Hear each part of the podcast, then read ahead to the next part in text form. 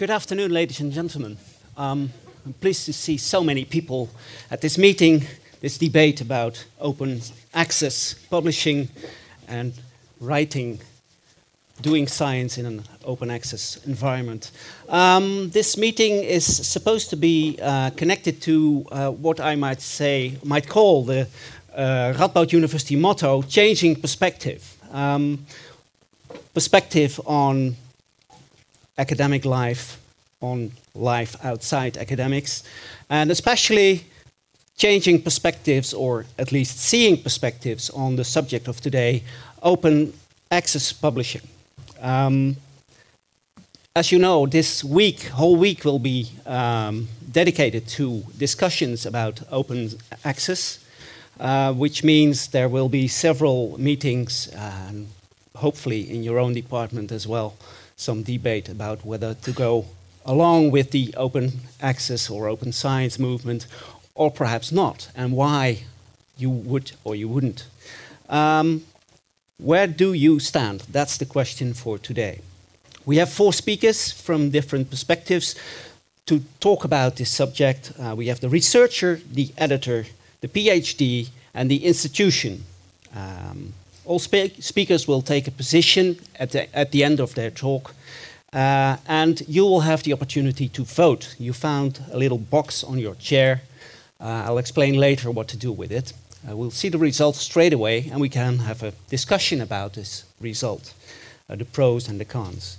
Um, perhaps it's useful to know we have a live stream today, so we're all visible on the internet. If someone's being searched for whatever. Take care or leave. Um, but I guess I guess not. So uh, there's uh, one consequence though, um, and that is that we need a microphone if you want to take part in the, in the discussion. We have two microphones during the discussions.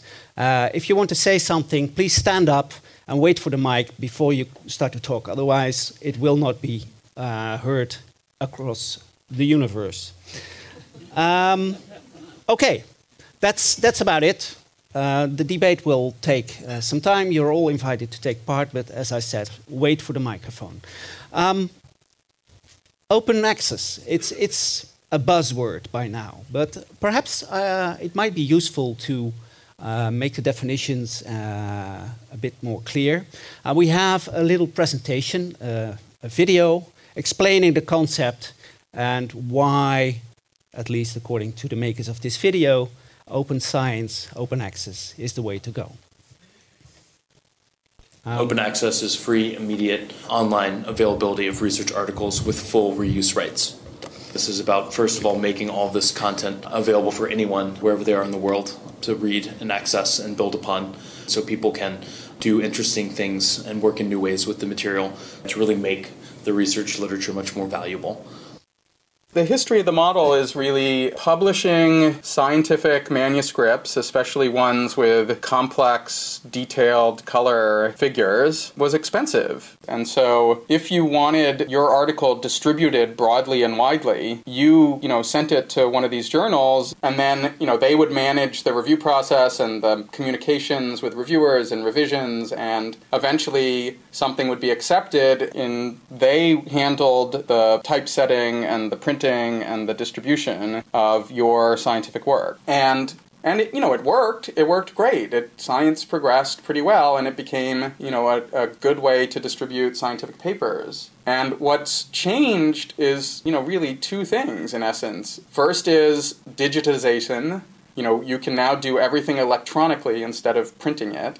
And the second is that the journals started ratcheting up the price of subscriptions to many of their journals.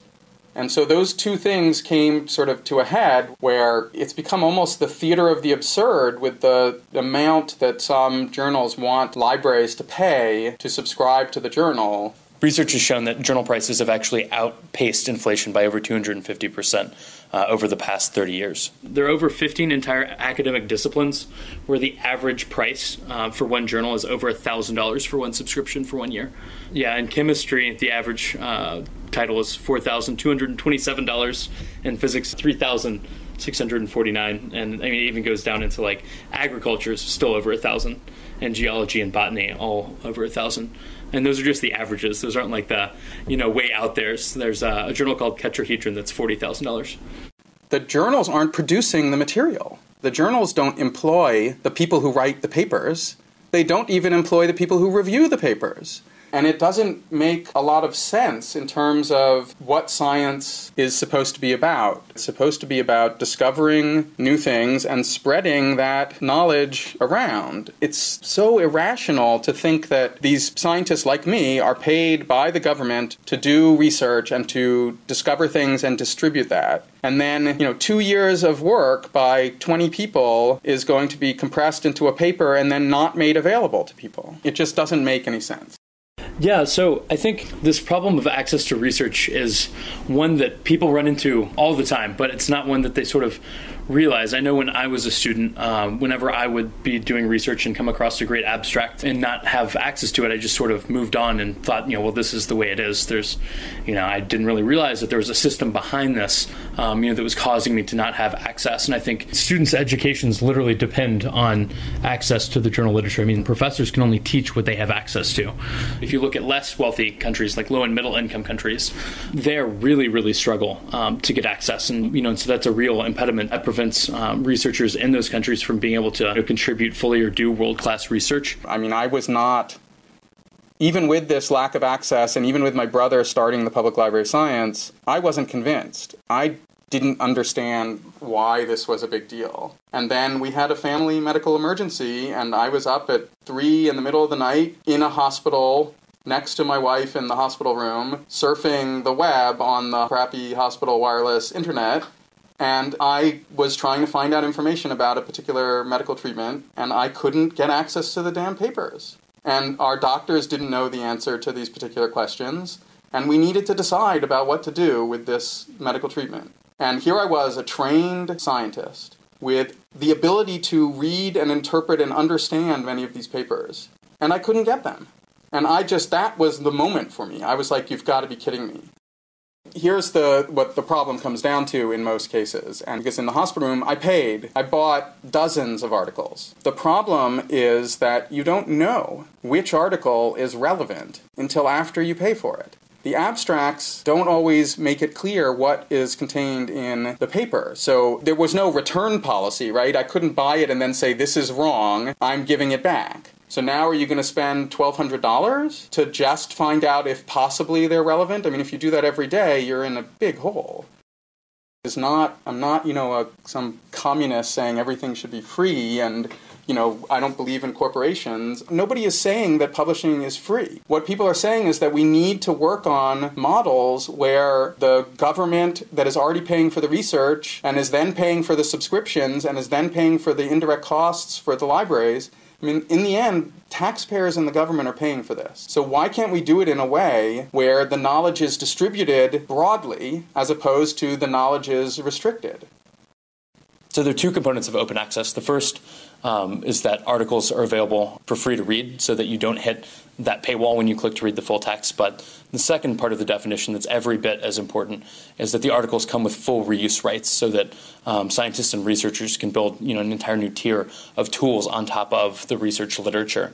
And those new tools can interact with these articles, right? They can mine the articles, they can find relationships um, you know, they can find snippets of genetic code that are mentioned in multiple papers, or different phrases, or um, you know, concepts that are referenced in a biology paper and a chemistry paper. Um, you know that that individual researchers would never be able to uncover because they can't read this many articles. So if you actually wanted to do that, you couldn't because you'd have to negotiate individual rights with every single publisher in order to do that. In an open access world, all this information would be open on the internet for free, and people would have unrestricted rights, you know, to do that kind of data mining. I think the main impediment is the incredibly slow movement of scientific cultural practices. I mean, I think, you know, scientists, despite being great explorers in terms of knowledge, are sort of very conservative in terms of changing their practices. Lots of the community says, oh, yeah, I support openness, but I want a nature paper that sort of reliance upon, you know, impact factor and the name of the journal does allow some journals to not respond to the community pressure towards openness. The scientific publishing model that we have now, there's no evidence that it is optimal. We need to experiment with all sorts of different scientific publishing systems. Corporations may figure that out before governments do. I'm very open to whoever is going to come up with creative solutions to these issues. I view it much more as scientists and scientific publishers are slow to change. Some of them are going to be left in the dirt because openness is clearly the future, and the creative ones are going to going to survive. It's really important that graduate students, you know, start these conversations with their research teams, their PIs, you know, just let them know that it's something that they care about. And, you know, there's a real benefit to researchers, to graduate students by doing this, right? Because the more people that see your work, the more people can build upon it and they'll set you. It's not just good for the person that can read your paper, it's also good for you. I believe that scientific knowledge spreads and increases best if there are no restrictions on access to the knowledge that has been generated in other places. I want the discovery of new scientific knowledge to happen faster, and openness helps accelerate that. Even if, for your own reasons, you need to publish in a subscription journal, there is this other option that even if you don't publish in an open access journal, that you can still make you know, the text of the article itself freely available so that people can at least read it and get access to it. Hey, pretty clear, isn't it? Perhaps it isn't. We'll have some discussions afterwards. Um, I'm happy to announce our first speaker of today, um, Sarah de Rijcke. She is a researcher at the Center of Science and Technology Studies, the CWTS, in Leiden, and she'll be taking the floor straight away. Sarah.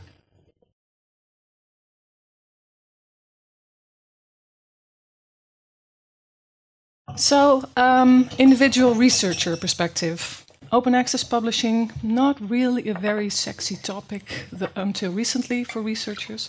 I think it was even considered to be a bit boring sometimes. Most researchers just want to focus on other things, doing their research, doing their teaching.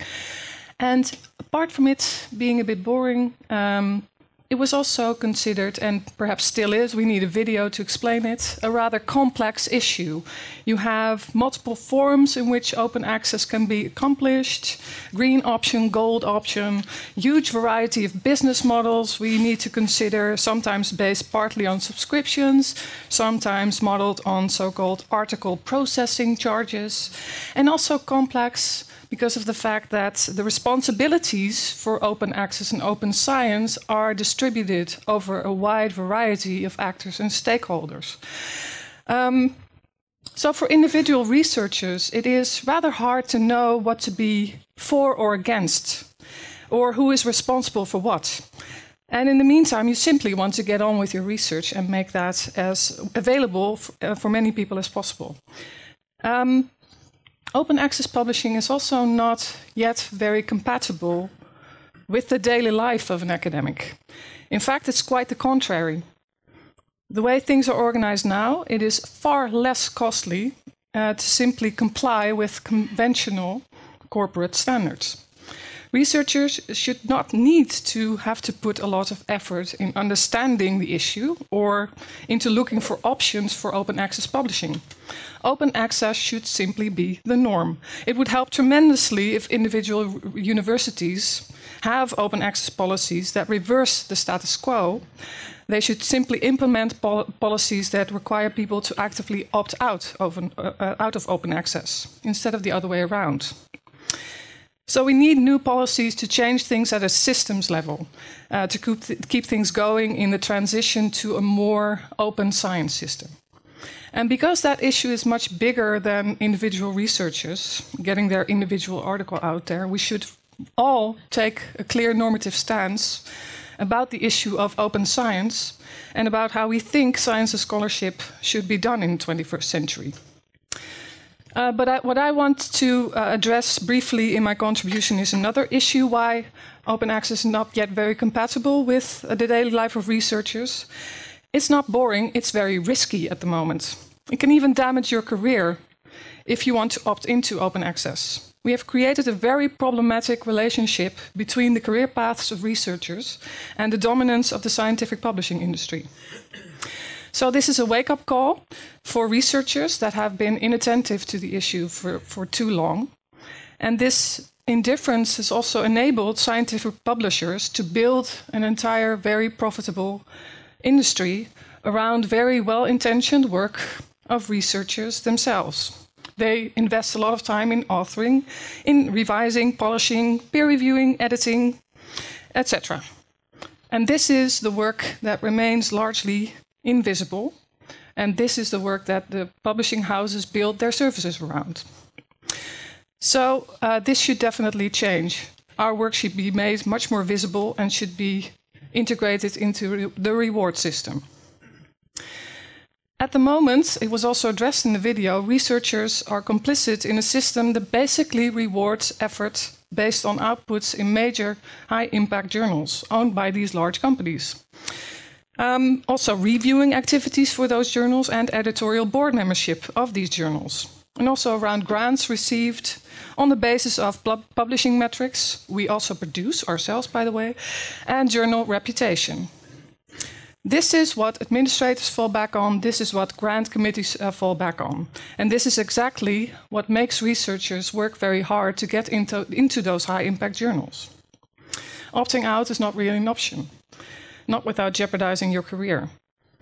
And in certain respects, you could even say that the open access discussion is a bit conservative, at least the way we talk about it today. It's not only about the individual researcher getting his or her individual article out there.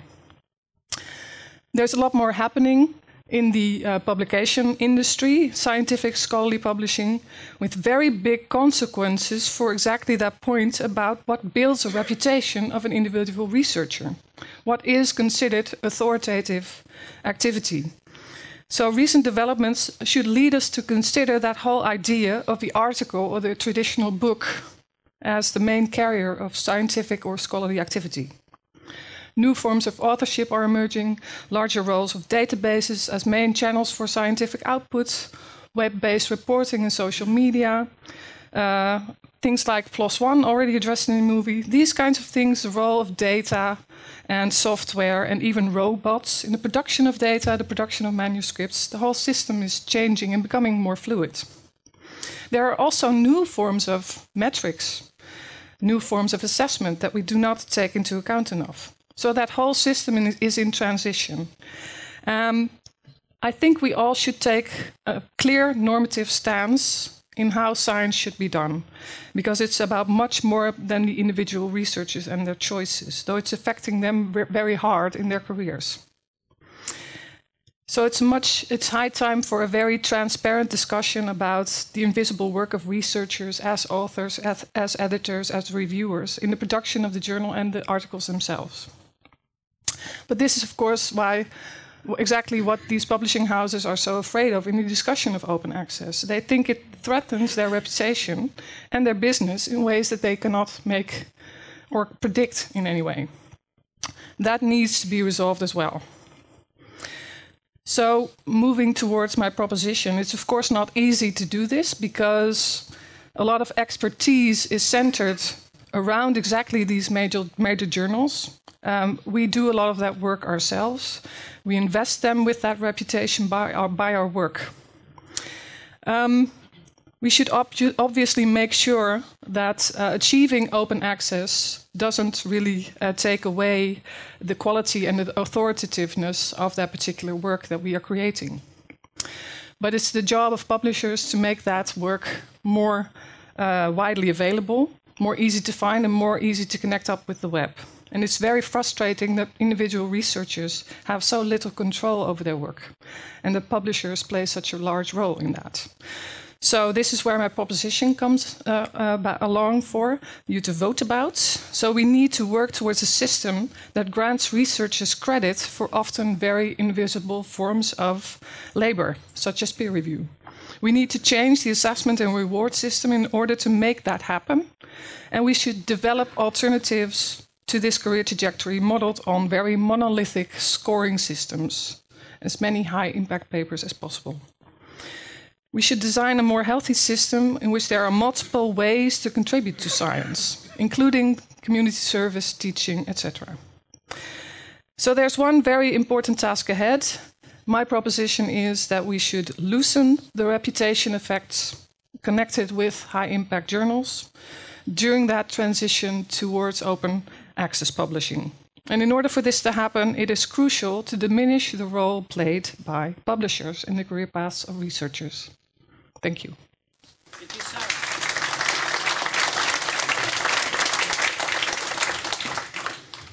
Right. Thank you, Sarah. Very good. Um, as I said, we're going to vote on the proposition or the position Sarah has uh, handed out. Um, I'll read it out first, and you'll, as, as I said, you have this little box on your chair or in your hand by now. Uh, press one for agree, press two for disagree. Couldn't be simpler, isn't it? Um, in case you make a mistake, there's no way back. oh, okay? The role played by publishers in the career paths of researchers must be seriously diminished. One for agree, two for disagree. Take your time, you've got 18 seconds. Not really.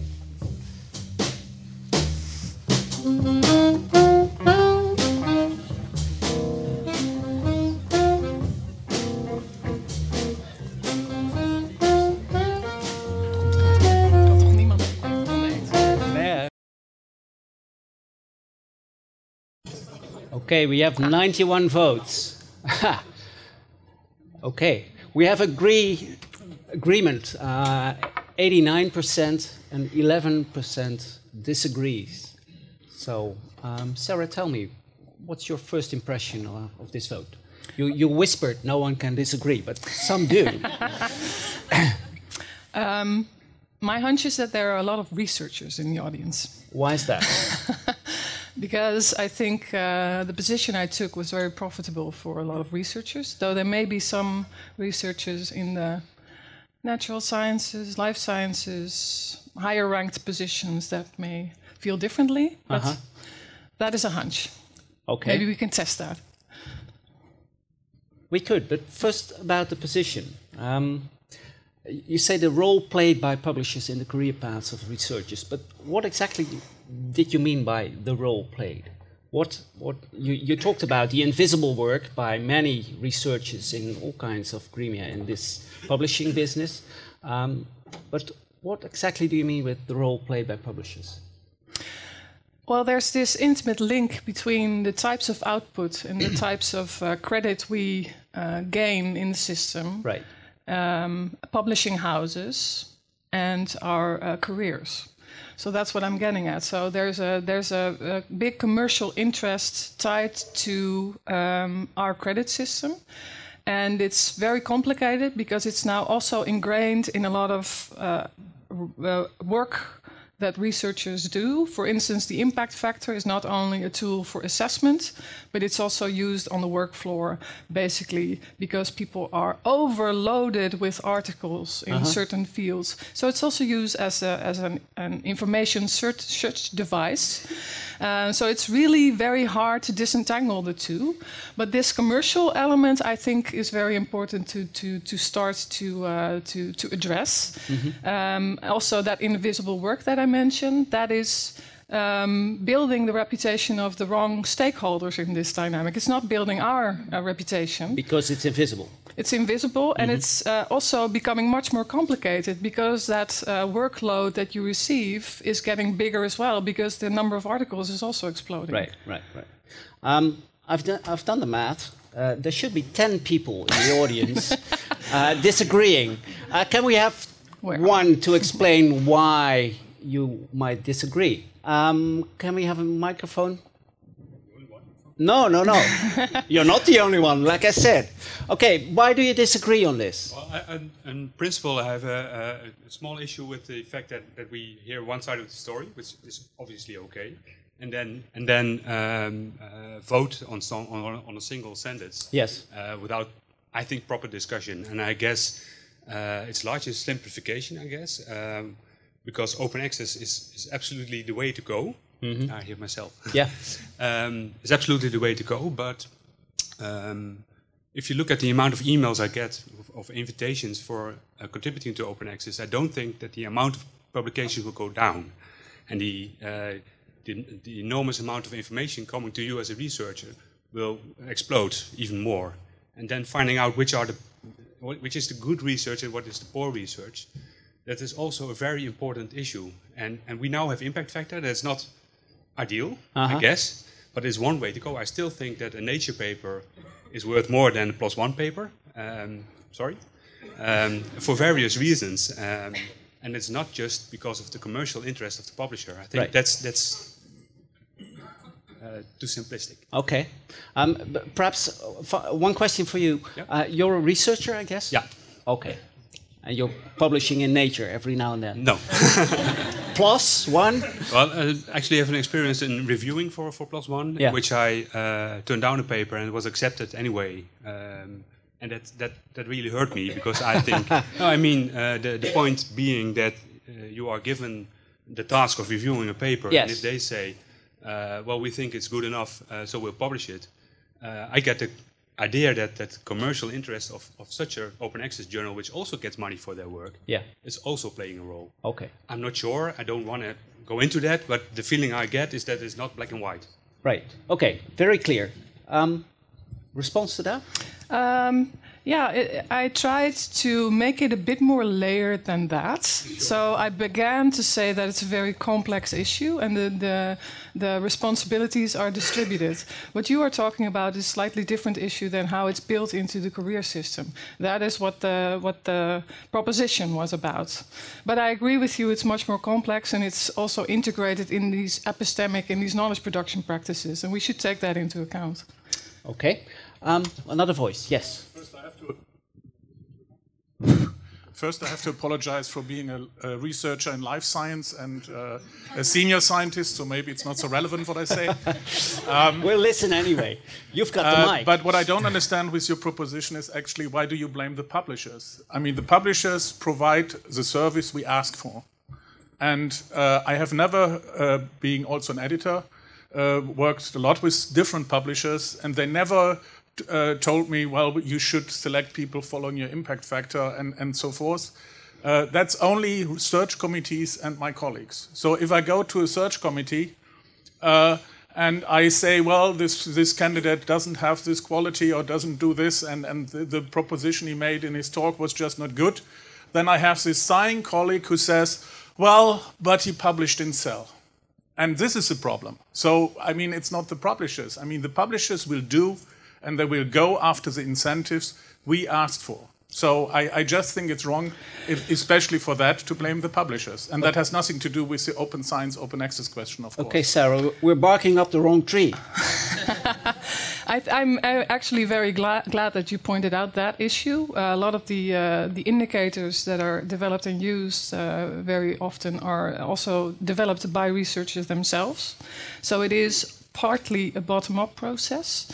I do not agree with you that it's not the publishers at all.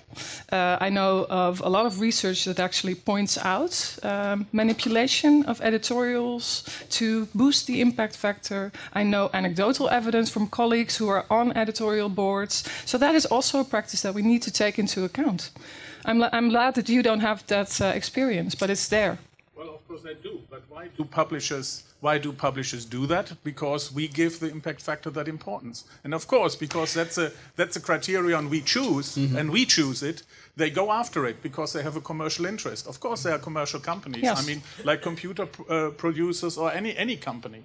I mean, we are after all in a capitalistic system, so there's nothing wrong with that in principle. So, so I guess you're partly right. Uh, it's a responsibility that is distributed, but now they also can do something about it. It's very hard for researchers to now start changing that practices from the from the bottom up.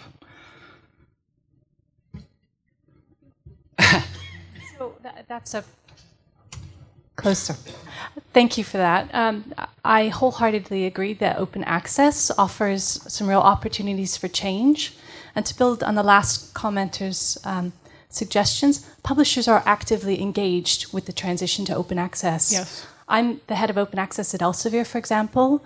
Nature, all of the other publishers mentioned so far, have adopted open access into our publishing practices. We do not publish a single journal without open access options, and we're open minded about any metric that your community values. We will be measured against the metrics that you all decide are important for you. We follow the research community. We Yes, don't we know. drive. it's very, Uh, let me guess, you disagreed. right. One of the ten. Your reaction, well, please. w- I, I would like to reiterate that it's uh, the problem is that the career uh, trajectory is revolving around those other journals in your in your portfolio. That needs to change. Use the mic, please. That's not true. Okay. I just said Yeah. that all of our journals have open access. in Okay. them. I see some head shakes saying no. Uh, uh, perhaps Let's- in yeah. front here. Yep. Or, or class. What your journals are is double dipping. They are open access, but they are double dipping. Most of them are. My jour- the journal I'm editing for Elsevier is double dipping. But It has please explain double dipping. I'm- and I'm open stupid. access.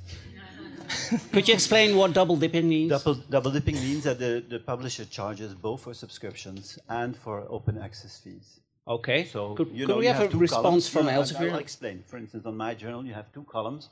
One that is one one column that gives you access to the open to, to the open access articles, and the other column that gives you ac- ac- access to the subscription journal. So that means that basically the publishers are earning money twice: once on the author side, once on the on the reader side. Okay. A sh- short That is reaction from Elsevier, most of please. the that I know. I'm very happy to, to talk to you about your journal, but the way it works in practice is that we do not double dip on any of our journals. The subscription articles in hybrid titles factor into the setting of subscription prices. The open access articles are fully funded and exclusively funded through article publishing charges. We do not double dip. Uh, okay, okay. We'll, we'll get back to this. I, I, I've got a feeling this will be something to talk about, okay? Actually, Gerard is doing nothing else most of his time. Uh, we'll get to him, okay? Uh, anyone else? Uh, who, who was in favor of, of this? Many people.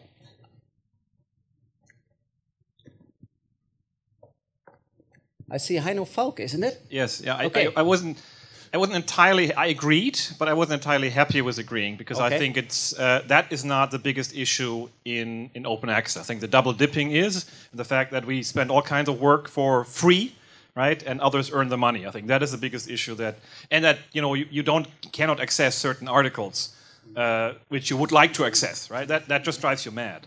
I think in astronomy we actually solved that problem because we put all our papers on AstroPH, as we call it, our arXiv. So they actually you go to our database that we did ourselves. All astronomy uh, papers until you know back to Newton and, and, and Kepler and whatever are scanned and available via a public database. And if the link to the publisher is, is closed access, we just go to the arXiv webpage and we get the paper nonetheless. So I think we just bypass the system. I think we need to work towards such a system Bypassing the system. well, bypass the current publication system by you know, you know making use of some of the tools that we have developed. Certainly, I mean, physicists have the advantage that now to use computers and databases and these kind of things and analyze data. so you know, we do a lot of things ourselves. Uh, and so we don't need a lot of the services of the publishers. They still need it. I think they're still needed to have a clearinghouse. That is important. The reputation of the journals is important. So I think there's still a role for the publishers to play and, and provide some some service.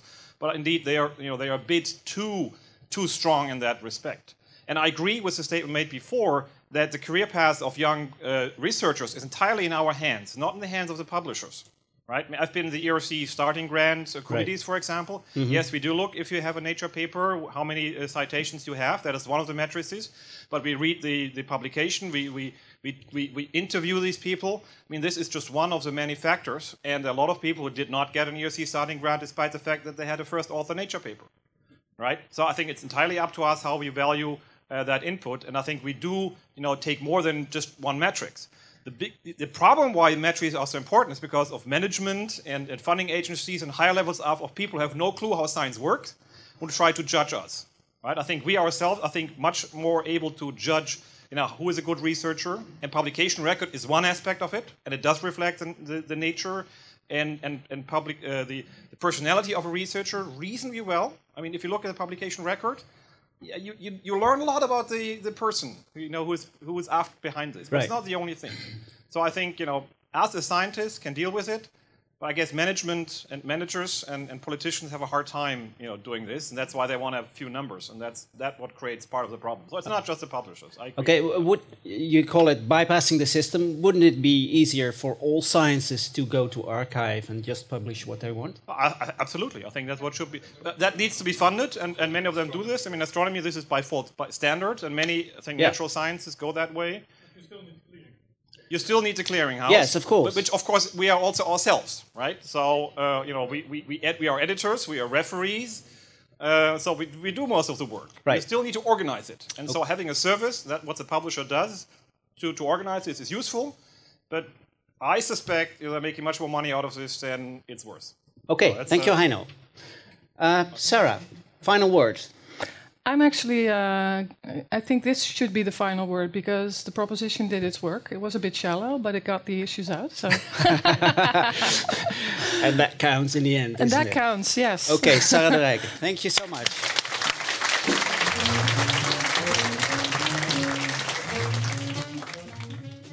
We've heard them several times already, but I'd like to call uh, their name out. Willy Vetsap, ladies and gentlemen. They'll, they'll be interrupting the speakers after 10 minutes or so, and in between they do some things. Uh, so thank you, guys. It's nice to have you. Um, the next speaker is Johan Rooryck. Um, he's a professor of linguistics, I might call it that. Yeah. It, I'm a physicist, so I don't know you guys. Uh, but But we study languages. you study languages, right? Thought so. I did Latin though, uh, at Leiden University, for instance. Okay, so uh, go ahead, please. Thank you. Um, can you hear me? Okay. Um, as some of you know, I'm uh, Belgian, and I'm also live part of my uh, time in Brussels, and that's why I'm going to tell uh, first a surrealist parable about chocolate. um, imagine a set of tribes from Mesoamerica uh, that, who are collectively called the academia. The academia exclusively engage in the production of chocolate. They cultivate cocoa trees, they harvest and clean and dry and roast the cocoa beans. They carefully select these beans and produce big bars of chocolate in every imaginable flavor. As a result, they have a virtual monopoly on chocolate production. The academia are, however, very unusual, and this has puzzled anthropologists for years, in that they also exclusively nourish themselves with chocolate. However, they do not directly eat their own chocolate. Strangely, the academia hand over their fine bars of chocolate at no charge to companies that um, wrap these um, uh, wrap these, uh, cho- these chocolate bars into very fine uh, silver and paper wrappers. These companies that market, distribute, and sell the beautifully packaged chocolate back to the academia for a hefty price. In time, the companies raise their prices for chocolate to levels that are completely unsustainable for the academia. Companies also convince the hapless academia that they now fully own the chocolate that was freely given to them. And they even begin to meddle in various aspects of chocolate production. Now, I believe my parable is rather transparent. Today's researchers are the academia, and the companies selling them their precious chocolate, that is, academic articles and books, are the big academic publishers. When it comes to production and, and, and of academic results, we seem to find the economic model holding between the academia and the big publishers quite normal. What, would, what I would like to talk about today is a different model that is possible, a different model of academic uh, publishing that is possible. Um, and it's that I call fair open access. First, I want to talk about the relationship between the classical uh, journal publishing model and what we call the fair open access publishing model. The fair open access publishing model is a model that was developed by Natalia Grygierczyk here in uh, uh, Nijmegen, and uh, I present uh, part of her uh, ideas on this, uh, on this today. So in the classical journal publishing model, you can see that it's publisher-centric, it's dualistic or even antagonistic, or it has become antagonistic. It didn't used to be that way. Believe me, I've been an editor for 17 years. It used to be very different. It is user pays, researcher pay for access to, their, to journal articles, and it is subscription based. The new model that we would like to develop is a model that is much more researcher centric, where researchers call the shots, that is pluralistic in the sense that researchers, university libraries, and publication service providers collaborate, and it is producer based. So editors pay for article processing charges with public money.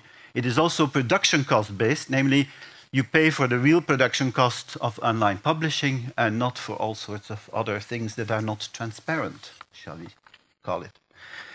Um, how do we move from one model to the other? Well, one thing that could be done, for instance, is move copyright, journal ownership, editorial, and journal ownership to the researchers. That I think is very important.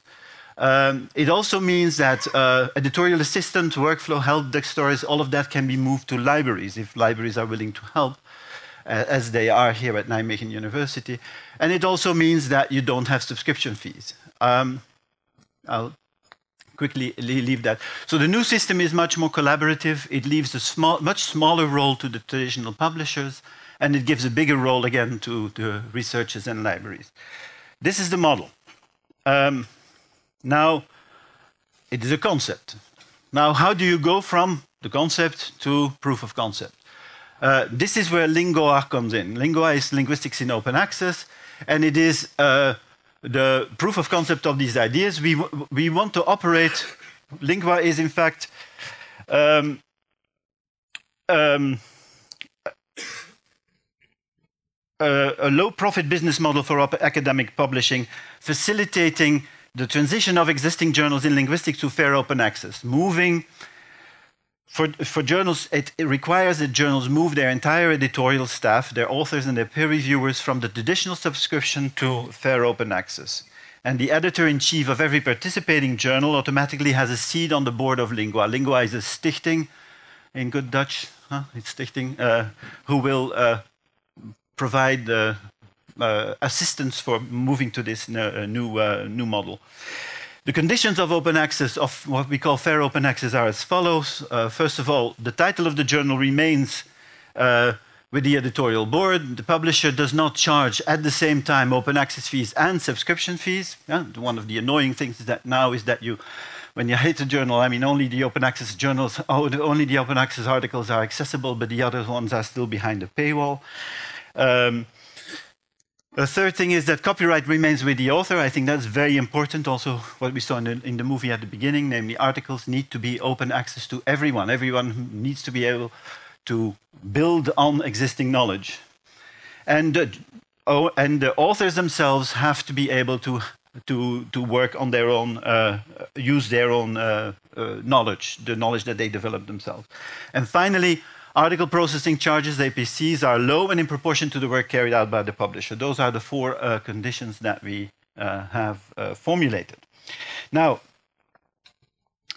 uh, there are two journals that have already decided to move to uh, ling linguistics in open access. Those are Laboratory Phonology and the Journal of Portuguese Linguistics. And these journals will be published by Ubiquity Press from uh, January 2016 onwards under the conditions outlined above. Ubiquity Press is a full access, full open access publisher who charges author publishing, uh, author processing charges in the amount of 400 euros. 400 euros, uh, that is very different from what, uh, for instance, Elsevier charges for my journal, uh, Lingua, eight, which is 1800 euros, or Springer, who charges typically 3,000 euros for uh, the article processing charges of a journal. So you can see this is quite a different uh, amount. Now, uh, there, there, are also several other journals in linguistics, my field, that will start, that will negotiate these conditions uh, outlined uh, uh, by Lingu Linguistics in Open Access. The journal that I'm editing, Lingua, is published by Elsevier and we have just entered negotiations uh, with Elsevier to renegotiate our collaboration along these lines. Um, the first, our first reactions are not very encouraging, uh, I should say. Uh, if the editorial teams of these journals cannot reach an agreement with their current publisher, they uh, will be able to set up uh, a new journal with Ubiquity Press. And in some cases, of course, this may lead to uh, change of the title of the journal since the, uh, since the entire editorial team and the editorial board will move as a unit because publishers own the journal titles. But luckily for us, Uh, they do not yet own the editorial teams and the, and the researchers and the, the reviewers. So, um, since the, entire editorial team moves, editorial board, editors, and uh, reviewers, and, and so on, um, we believe that the original quality and reputation of the journal will be ensured. Um, we will talk a little bit later of how we do that. Now, we have uh, obtained financial guarantees to do this from the Association of Dutch Universities and the Netherlands Organization of Scientific Research, NWO. And we have further support from the Royal Academy of Sciences and from Opus. These financial guarantees also cover legal counsel and other costs that may arise in the transition to open access. Finally, we also have support from the Radboud uh, University Library, who will provide us with an editorial assistant. Uh, a big concern, which was already raised by several people and which will be raised again, I think, by Machteld in a bit, in a bit is uh, how do you monitor impact? The concern, of course, is how do you, um, if you change a title, then you change the research impact. Um, the, CWTS in Leiden will monitor our transition, and we're also in negotiations with uh, people from the European Reference Index of the Humanities to monitor our, to monitor our transition. Now, a final concern is long-term sustainability. What happens after five years? We have monies for five years at LingOA, and we have entered a, an agreement with the Open Library of the Humanities. Open Library of the Humanities is a charitable organization dedicated to publishing open access journals. Um, it, it pays for article processing ch charges by a consortium of libraries. About 100 libraries have joined this uh, Open Library of the Humanities. And the idea is basically that where university libraries used to pay for subscriptions, they have agreed now to, to, to pay for uh, article processing charges through uh, the Open Library of the Humanities. Um, uh, so this is basically the model that we want to develop. We want to move from the initial stage of subscription-based publishing going through a transition of five years where the APCs are paid uh, for by uh, public financial guarantees and organizations like LingOA, facilitating these things within small disciplines, because we think disciplines are crucial in this. I mean, yes. and then to arrive at the final stage where you get, uh, where you get APC-based publishing by uh, a consortia like uh, the Open Library of the Humanities. Um, I think I've used up my 10 minutes almost. Not yet? Well, let me go to. Um, so, this is our site, the LingOA site. Uh, we start with linguistics. We think this can also be done in other, uh, in other sciences or in other disciplines. We think that disciplines should take this up, like you said, for, uh, for, for astronomy, right? You can do things within a small, within a discipline because you know each other because there's strong networks. This is what linguistics uh, is trying to do right now, trying to move the journals within the field to open access. Um, and we'll see if that works. So this is our label. Uh, final set, they asked us to, the organizers asked me to uh, provide a set of uh, uh. I believe that the editorial boards of scientific journals must assume ownership of their journals because that guarantees the greatest academic independence from the publisher. This was already mentioned before.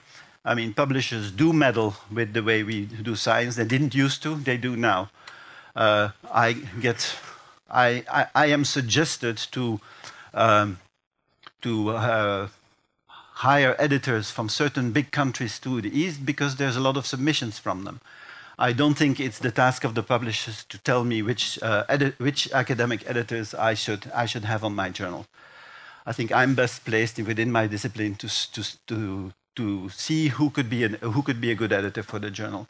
Also, I think APC should be as low as possible and the, the cost structure should be transparent. They should only reflect the costs for making scientific research available and visible online. This is also something that, um, that uh, Gerard will talk about. Uh, uh, uh, transparency of costs should be clear. And finally, conditions of open access, fair open access should be embraced by all editorial teams and boards across all disciplines. This is where I'd like to stop. Thank you.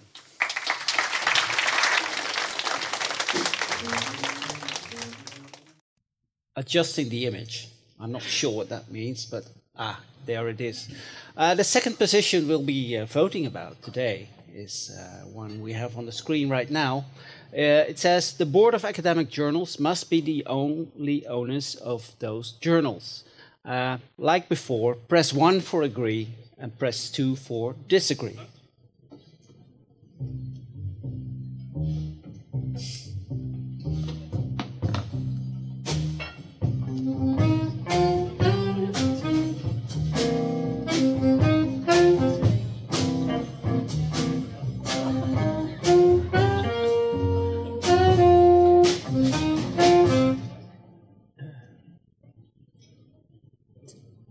Okay. Some people left. We lost some voters. Where's the rest? Oh, look at this. Okay.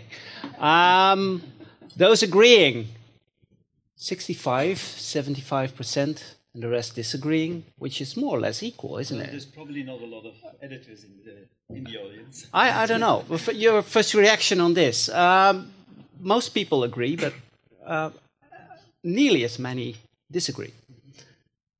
Could you explain that? No. No. Shall we ask them? No, I think, uh, I think it is probably because there's not a lot of editors in the journal. in- in the- Uh, perhaps you can just ask. Who's editor? Yeah. Who's an editor? Okay. Okay. And who well, voted no? Quite a lot. okay, good. Um, um, Let's have it. someone disagreeing? Yes, please.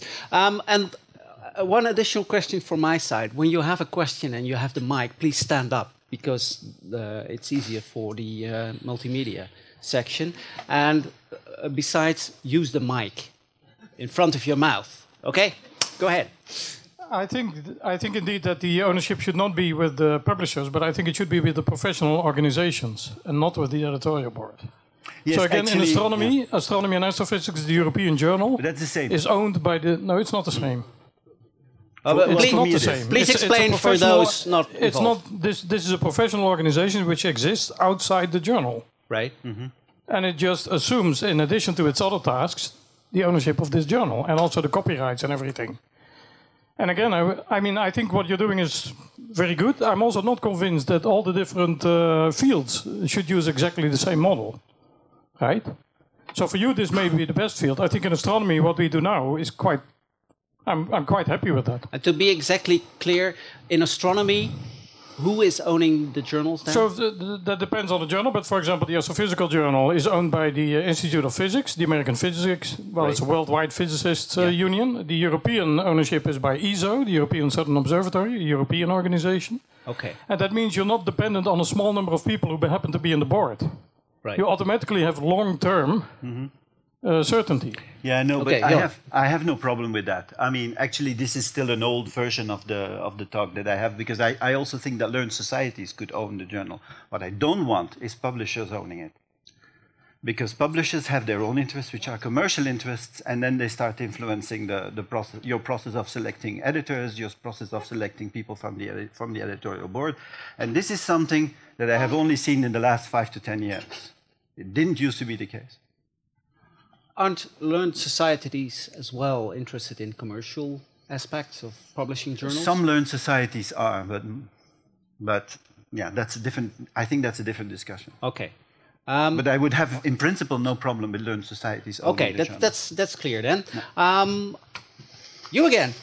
Okay. Could you sp- stand up this time? Okay.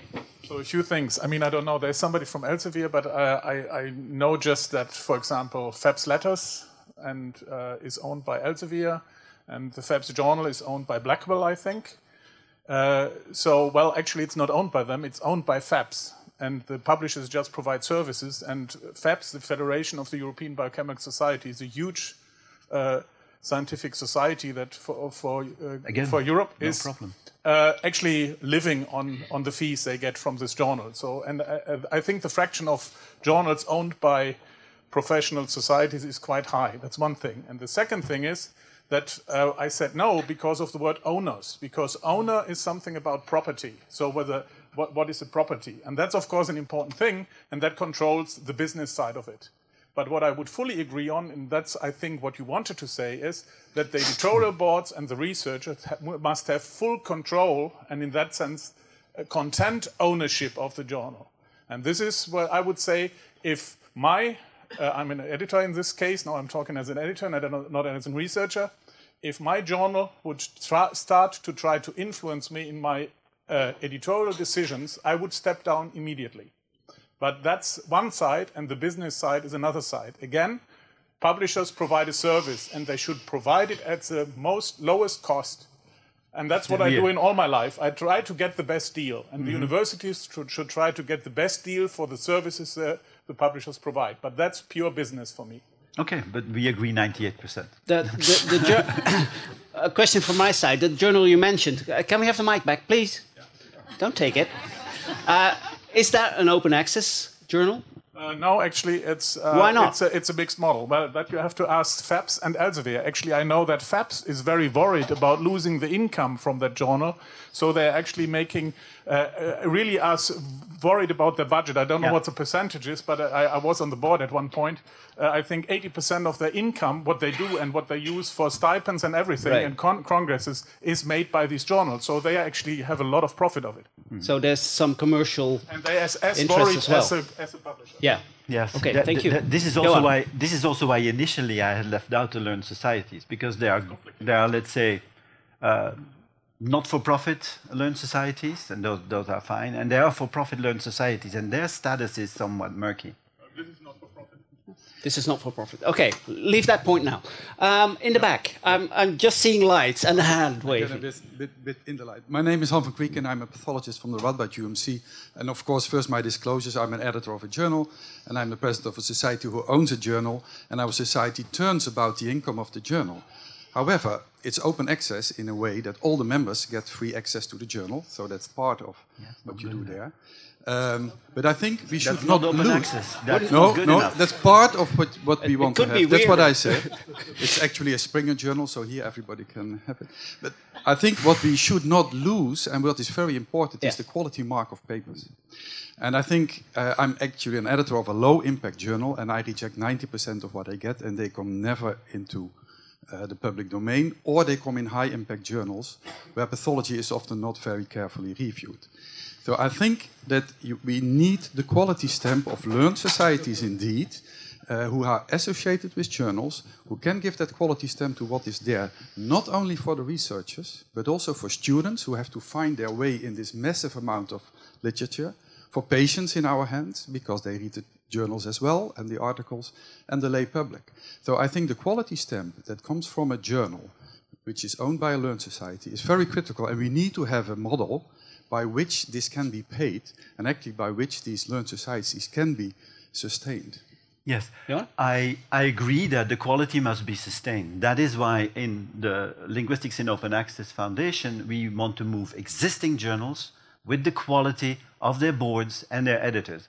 Linguistics may be a very different field from yours and from, from yours in the sense that we have relatively few learned societies. We have a couple uh, who, uh, who edit journals, but most of the journals actually are owned by the publishers and are uh, and have a reputation on the basis of their editorial teams and their editors. Now, of course, this is a bet.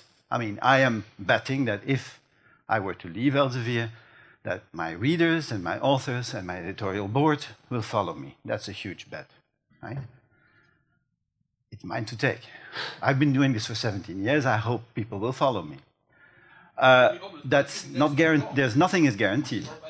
The mic, please. Mike. I think that's exactly why I agree with, with you that you have a learned society. An editor should not be there for more than eight years. That's not good. One person doing. no, I, I, I, th- I think I it's think very as an important editor, to I think as an editor, you begin to hit your stride after five years. Uh, yes. Can Go I say ahead. something about the learned societies? Sure, And I'm sure. very happy that you mentioned them because they have been out of this debate for much too long time. Seems a bit it's like a, a Dutch uh, fight against El- Elsevier. but the learned societies, they have an important say, not only with respect to advocating towards their members what type of publishing strategy to follow, but they also have, at least the bigger ones, they have quite some expertise in publishing. And I I come from neuroscience. You have Society for Neuroscience. They also publish a journal. It's called Journal of Neuroscience. And if there would be neuroscience journals wanting to go away from Elsevier, they could get for advice uh, at the, the Journal of Neuroscience. There's one big problem. Society for Neuroscience is heavily sponsored by Springer, by Elsevier, and so on.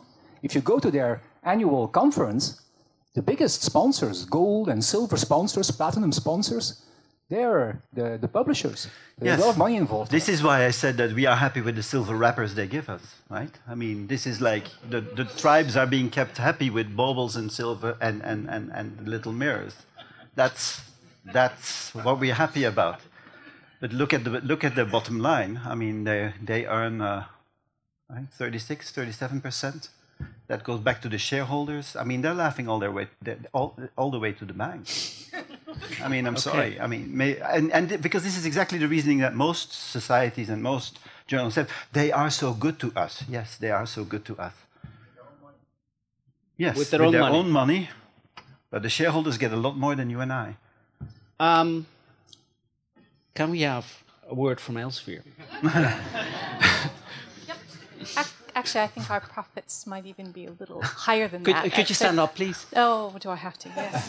right. So, um, yeah, we do. We are a profitable company, and not out of those not the profits, problem. I mean, it's a capitalist society. I have no out of those with profits, our taxes are paid, and we reinvest in our business, and we reinvest in the research community as well.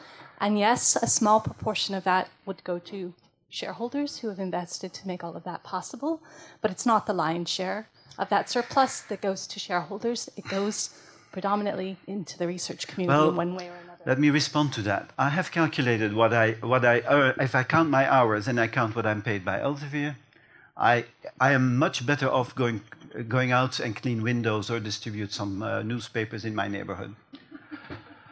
Uh, so you know, yes, that's my answer. Okay, this is Johan Rooryck, and he's going to hand out newspapers, I guess.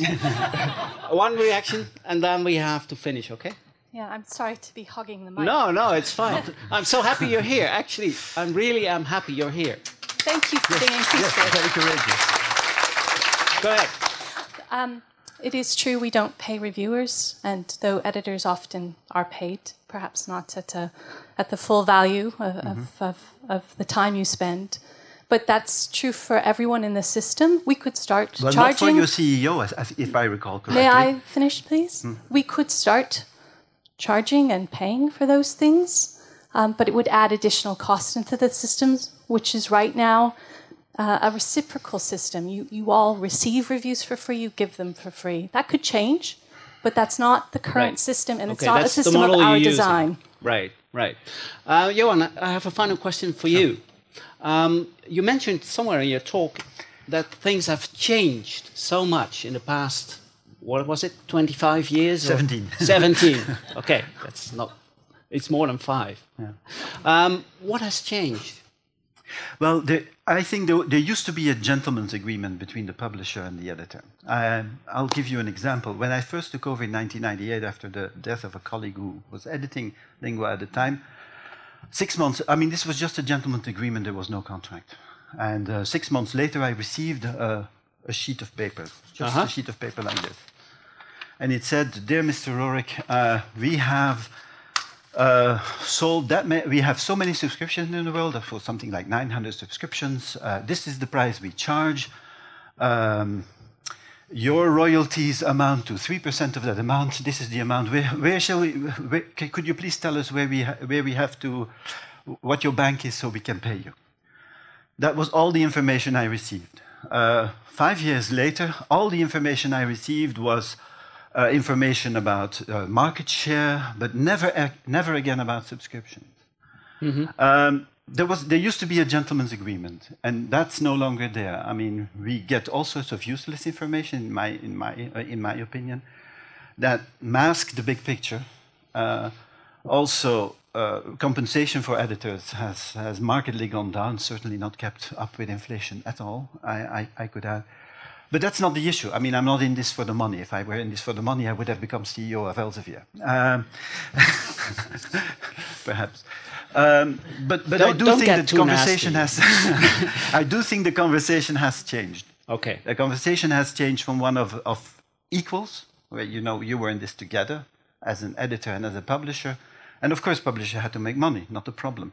But we had full say over our journals, even if you know the journals were owned. Okay. That has radically changed in the last uh, 10 Right. years. And And, you- I'm not happy with that. You've shown us a model how to get it back. And this is not only the case for my journal, it's also the case for many o- other journals that I know. Okay. Well, thank you again. Johan Rooryck. Thank you.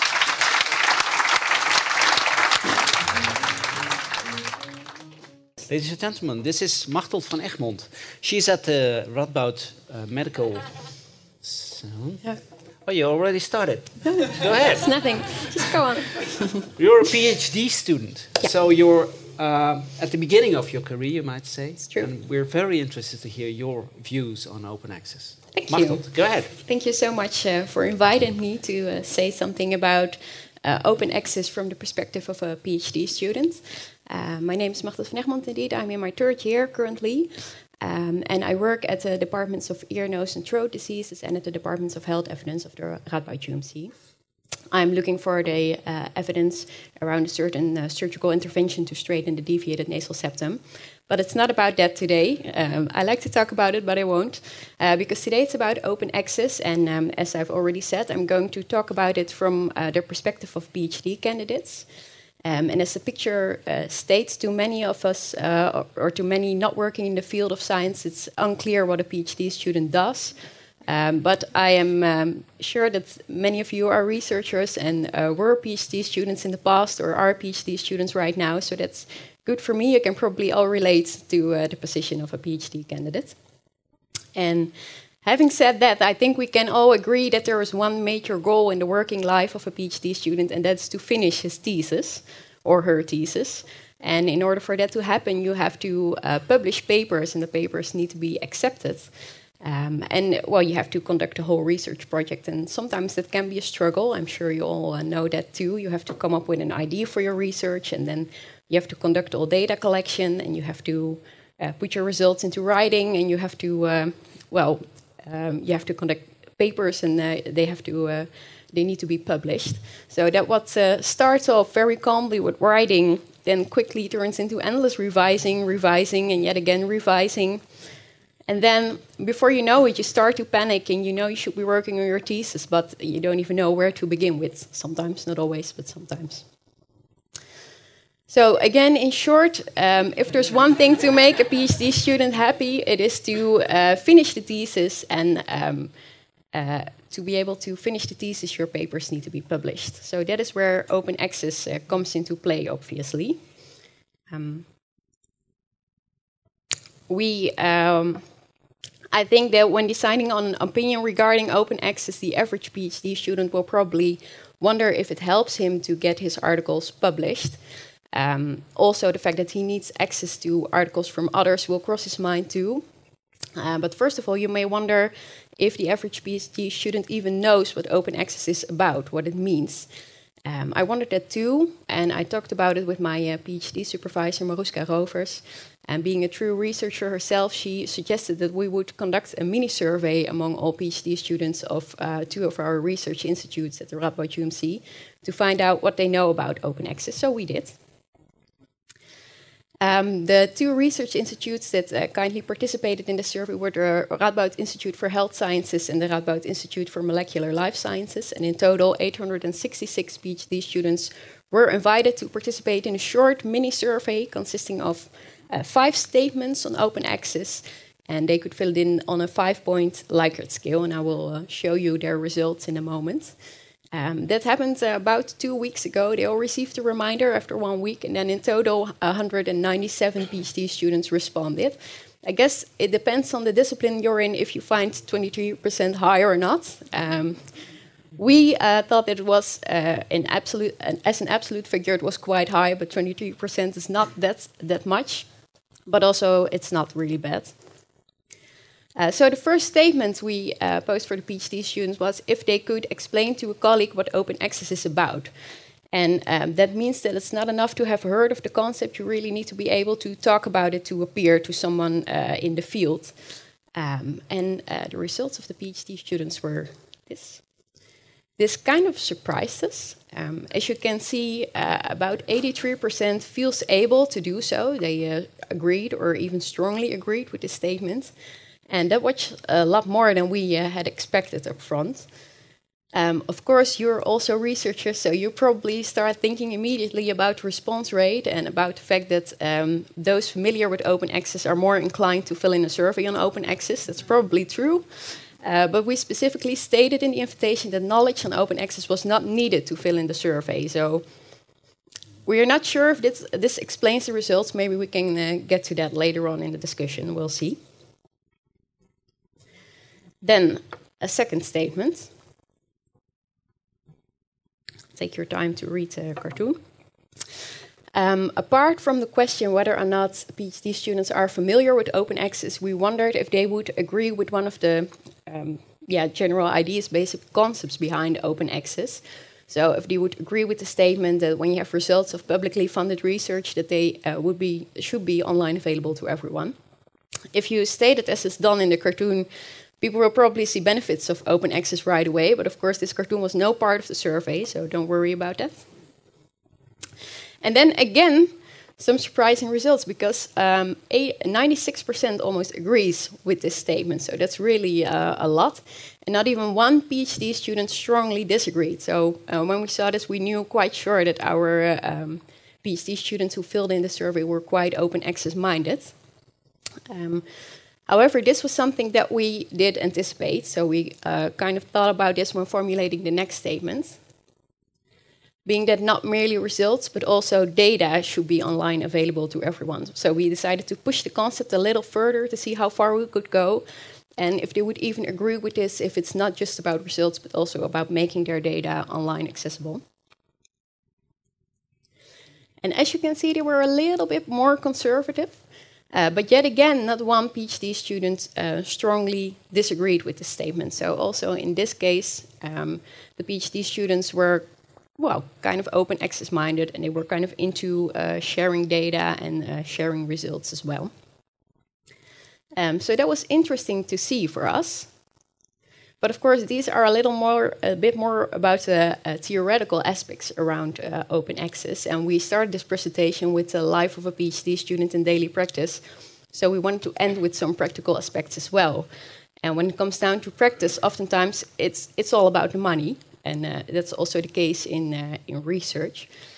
And we wondered if um, PhD students felt that uh, within their project or within their uh, department, the means are available to pay for uh, publishing in an open access journal.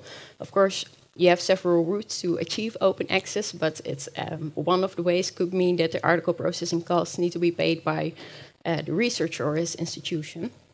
So that was what this question was about. There we have some interesting results as well. As you can see, the um, answers are even more uh, conservative, even more uh, divided, the opinion. And we thought this was very interesting because um, at first we saw that uh, the PhD students were open access minded, were into sharing uh, their results and data. But when it comes to uh, paying for publishing in open access journals, they were not as much convinced that the uh, opportunities are there. And uh, when you think about this, you must keep in mind that this, these were PhD students from the uh, medical faculty. And it is said that in general, um, the budgets in medical research are quite extensive compared to other disciplines. And also, biomedical researchers are said to be, um, well, uh, well accustomed to open access. They are used to including uh, costs for publishing in open access journals in their uh, budgets. So perhaps if we had done this at other faculties, the results would have been even less optimistic, and you uh, could seriously wonder if um, these uh, financial uh, aspects form a barrier for uh, PhD students to choose an open access journal for their publications. But um, of course, uh, finances are only one of the um, considerations that you would have when you uh, choose a journal for your publications. And um, PhD students, as we all know, are generally at the beginning of their scientific career. And um, we expected um, the PhD students to support open access from a sort of idealistic point of view. Um, but then again, at the beginning of your scientific career, also other factors like status and impact factors, already mentioned by Johan, play an important role. So we also uh, wondered if that uh, might be a factor influencing the choice for a journal. And uh, we asked that to the PhD students, but I won't show you their results because then you'll all be biased too, because we want to know uh, your opinion on the statement as well. And um, is it okay if I present the statement? Yeah, the statement we uh, want you all to uh, vote on is somewhat of a question of conscience to see uh, how far you are willing to go for open access being that um, if you had to choose, uh, so uh, presenting from yourself, if I had to choose, I would rather publish in a high impact journal than in an open access journal. And I'm very curious to know uh, how you feel about that. So you've prepared this, so what's your conclusion? Thing is, this is um, sort of comparable to what a PhD student said. Um, when we uh, asked them this question, of course, they could choose from a five point scale, so that's a little bit easier than for you because they also had the option neither agree nor disagree, which is always safe in uh, cases of questions of conscience. Um, but only 12% uh, choose that option. 80% uh, agreed or strongly agreed with the statement, so they would uh, make the same choice. I guess um, this is as expected because uh, what, what Johan and Sarah already pointed out is uh, the way the system is nowadays. Uh, I mean, the title of this uh, this afternoon, this debate is "Who takes the plunge?" So uh, there is uh, something to overcome when choosing for open access in the system as it is right now. And um, well, I guess it's probably most interesting to hear from some of the persons who disagreed what their considerations were. That's right. Okay, yeah. thank you, Marta van Egmond.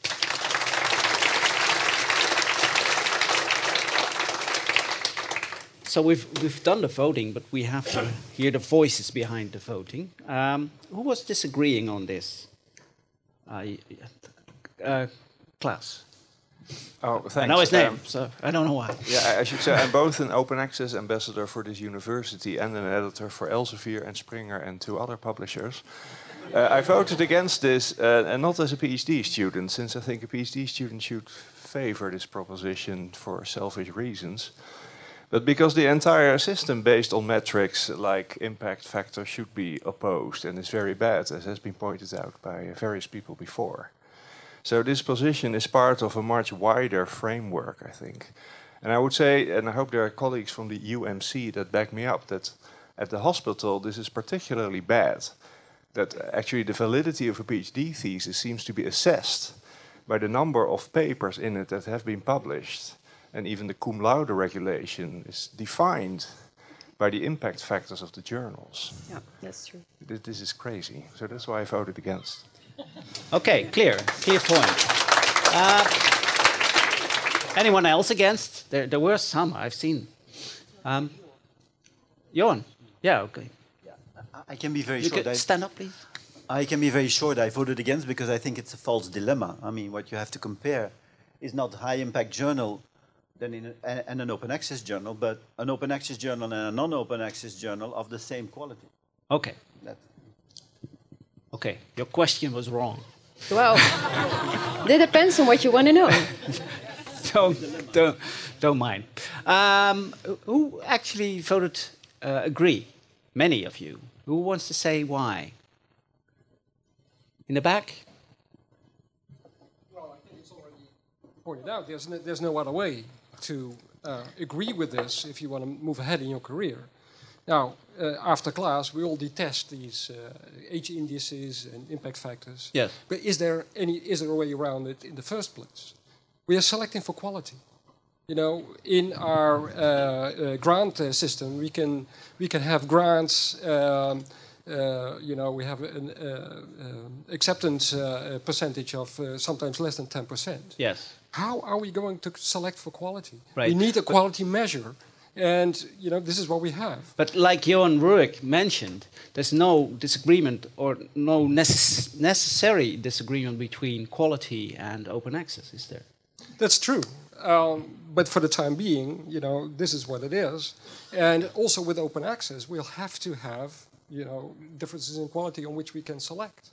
Right. Whether we like it or not. I mean, that's the reality. We cannot move ahead with everybody who wants to move ahead in science. We have to have a quality measure. Okay. I, I saw some other remarks there. No. Um, one of the interesting points, of course, being Here's that. Someone with yeah, so I think this this okay. is really the reality in, in medicine because the high impact journals are generally not open access uh, or become open access after three months or so. Um, so this is the reality, and I think the quality mark, as I mentioned earlier, is really very important. And indeed, there are some. there are many, many, many open access journals. Every mm -hmm. day you have new ones, and you get everything there. And it's it's it's hundreds of useless articles in those. So you have to, it, it's also the reality. So to have a sort of quality measure is, uh, is, is so critical. And it's like democracy, it's the worst system, that there is no better. but there's someone making huge amounts of money out of this system, isn't it? Right. Um, I won't mention any names, of course. Uh, um, one of the interesting points, just, just a second, I'll get to you. Uh, one of the interesting points, of course, being this uh, uh survey you did was amongst PhD students. How many PhD students are here? It's a minority.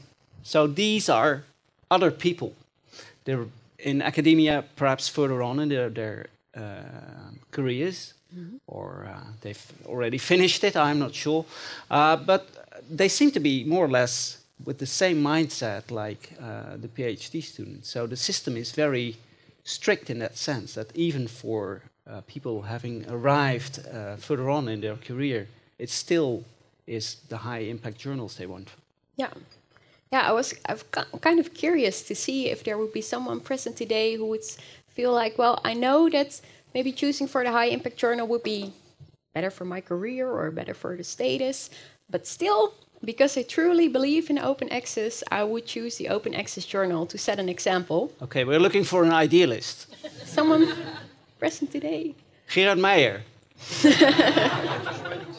You're writing something down for the, for the next talk, okay? Yeah, go ahead. Uh, yeah, we'll need a mic. Yep. Yeah, so I'm a PhD student and at the Radboud UMC, and if it was my choice, I would go for open access, but that's generally also not my choice. Perhaps you can explain, because uh, what I sense in your uh, question or remark is that you're not the one deciding where to publish. Is that correct? That is correct. Uh, who does? Do you feel like your supervisors maybe play a role in it too? Yeah, supervisor and all co-authors. Even if PhD student is first author, it doesn't necessarily mean they get to decide where the paper is published. Okay, not even a bit. Uh, you can fight your case, but then you will have to fight against your supervisor. So. Which you don't. okay, who's the supervisor? no, uh, seriously, who, who's the supervisor? Yes, please.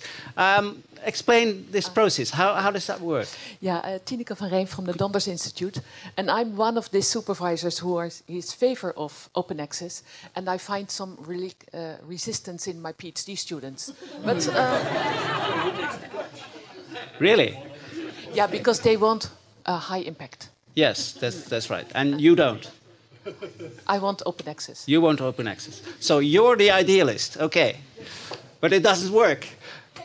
The funny oh, thing. it does. It the does. funny they thing go, is. They'll go for open access. It does work. Yes. It does. Yeah. Okay. Yeah. The, the funny thing is, she thinks you're not willing, and you think she's not willing.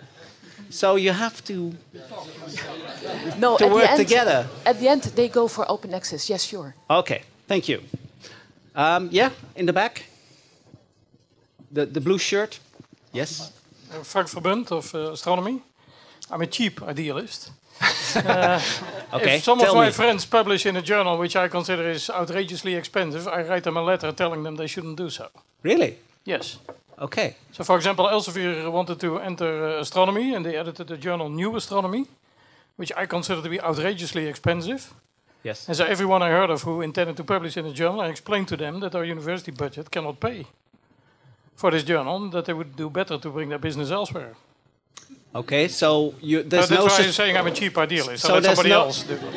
Uh, please, please help me out. It, there's no subscription to this new astronomy. Well, we're now, we're now forced to because the, we have a. So the, if we had our own choice, we would not take it. Okay. Because it's a negligible. But it's journal. part of a big deal. But it's part of a big deal, and so we even have to pay for a journal we don't want. Okay, interesting. You also get some you do want. at uh, reasonable prices. At yes. reasonable prices. All, I think Uh, all, almost all the important ones are sort of. I, th I think they're printed by uh, by companies, but the uh, it's the Union of Scientists, the Learned Society, Right. that determines how much they can charge for it. Okay. And in addition, I can say there's, an, there's a transition between publications being available for free and not being available, which is that they become available after a while. Right. I think, for example, three months is quite, quite okay. Three months. In astronomy, it's a year. I think that's fine too. Okay. But faster is better. And also, if you want an article, write an email to the first author, and you get uh, per returning email a PDF file. Even though it might be illegal. Even though it might be. Okay, that's how. I won't finish myself. How we academics live together. Uh, any other remarks? Uh, Klaas again, Klaas Landsman. There's another aspect to this position Yes. uh, that is different from the one the PhD candidate from medicine mentioned, which is that open access, sorry, that high impact journals are often mainstream journals. They want high citations of their articles, and hence they publish on fashionable and mainstream field. Because being a high impact journal is a self sufficient, what is it, a self Sustaining. sustaining Mhm. process, which may not be in the interest of the diversity of research and of the academic community in general. So if you do off mainstream PhD research, whatever your supervisors think, there's no chance to get into Nature or Cell or the Lancet.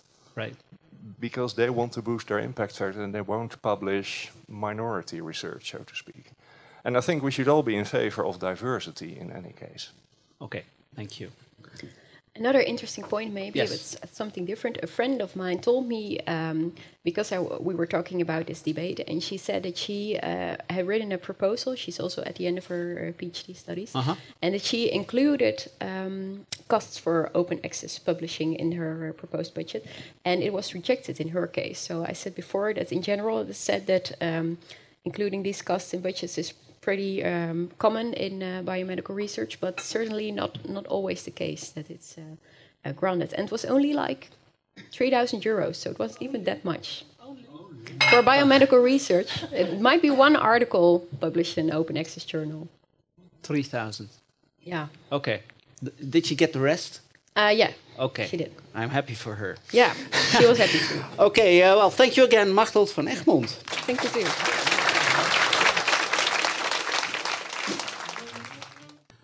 We're only four minutes behind schedule, which is, I think, amazing, including my tendency to go on and on and on forever.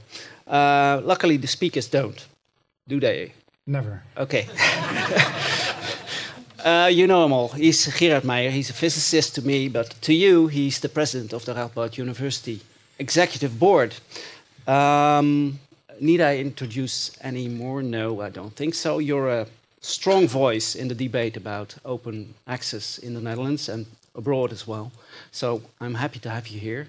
Please explain why. Thank you very much. I actually wrote down as a first sentence of my talk science helps the world, world move forward. And I realized that I have to explain that I don't mean the journal science here, um, and, and not also nature. And, and just following the remarks that we just made, um, I mean, it, it, is, it is clear that um, to everybody of us, I think, that um, articles appearing in Science and Nature are not necessarily um, the same as, as high quality articles per se, right? And I've actually grown up in a community where my colleague, director Hans-Joachim Freund at the Max Planck Institute, was member of the ERC Council, and he used to refer to publications in science, science and Nature as scientific pornography. And he said he would never participate in that. So just that's off the record, I'll really start. Science helps the world move forward. The new knowledge gathered by scientists is invaluable for our development as individuals and as a society. And scientists contribute to so many of the issues we face, from cybersecurity to organic chemistry, and from healthy brain development to infectious disease. And this research is funded by the government, by taxpayers' money, and yet this does not automatically translate to scientific knowledge being public property. And in fact, in many cases, access to scientific information comes at high cost. And if you're unable to pick up the check, you will simply have to do without. And think of the teacher who wants to prepare his lessons in light of the newest scientific insights, the farmer who wants to implement a more sustainable agricultural model, or the patient who wants to find a solution to his ailments or to his wife's ailments, as we just saw in the, in the video.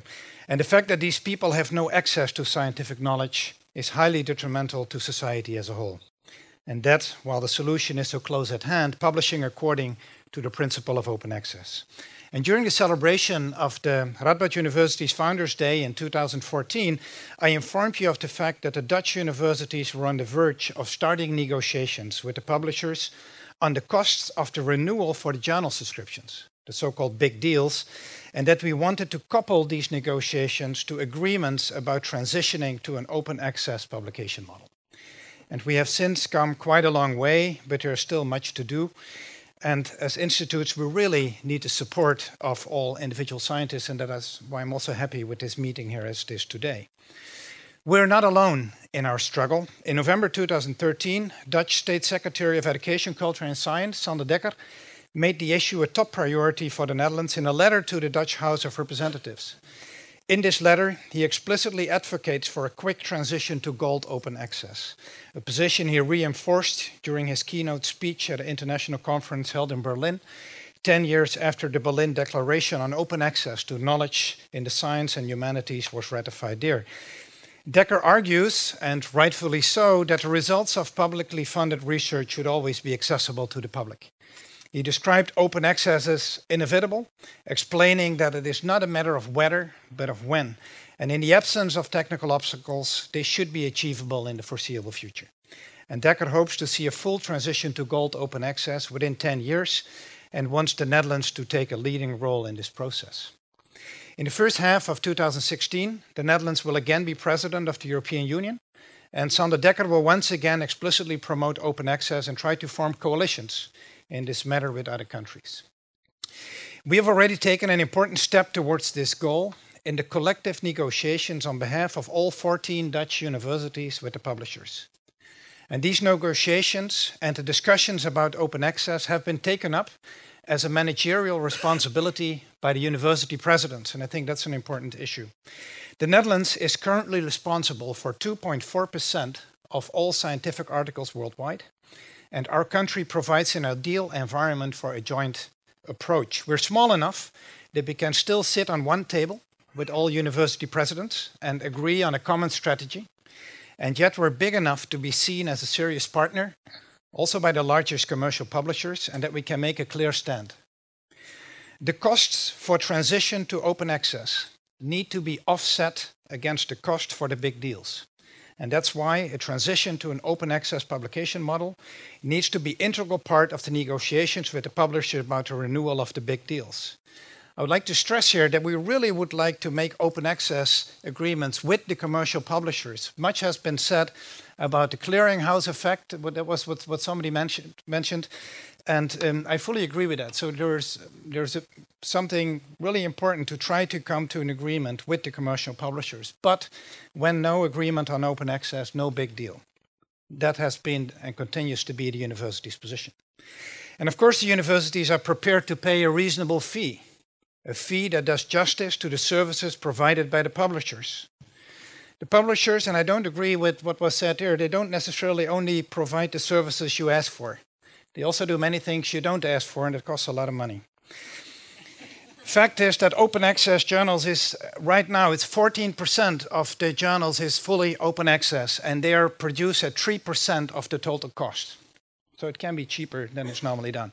Fact based research presented in a white paper by the Max Planck Digital Library in April of this year has shown that open access can be realized at no additional cost, even though the commercial publishers would like us to believe otherwise.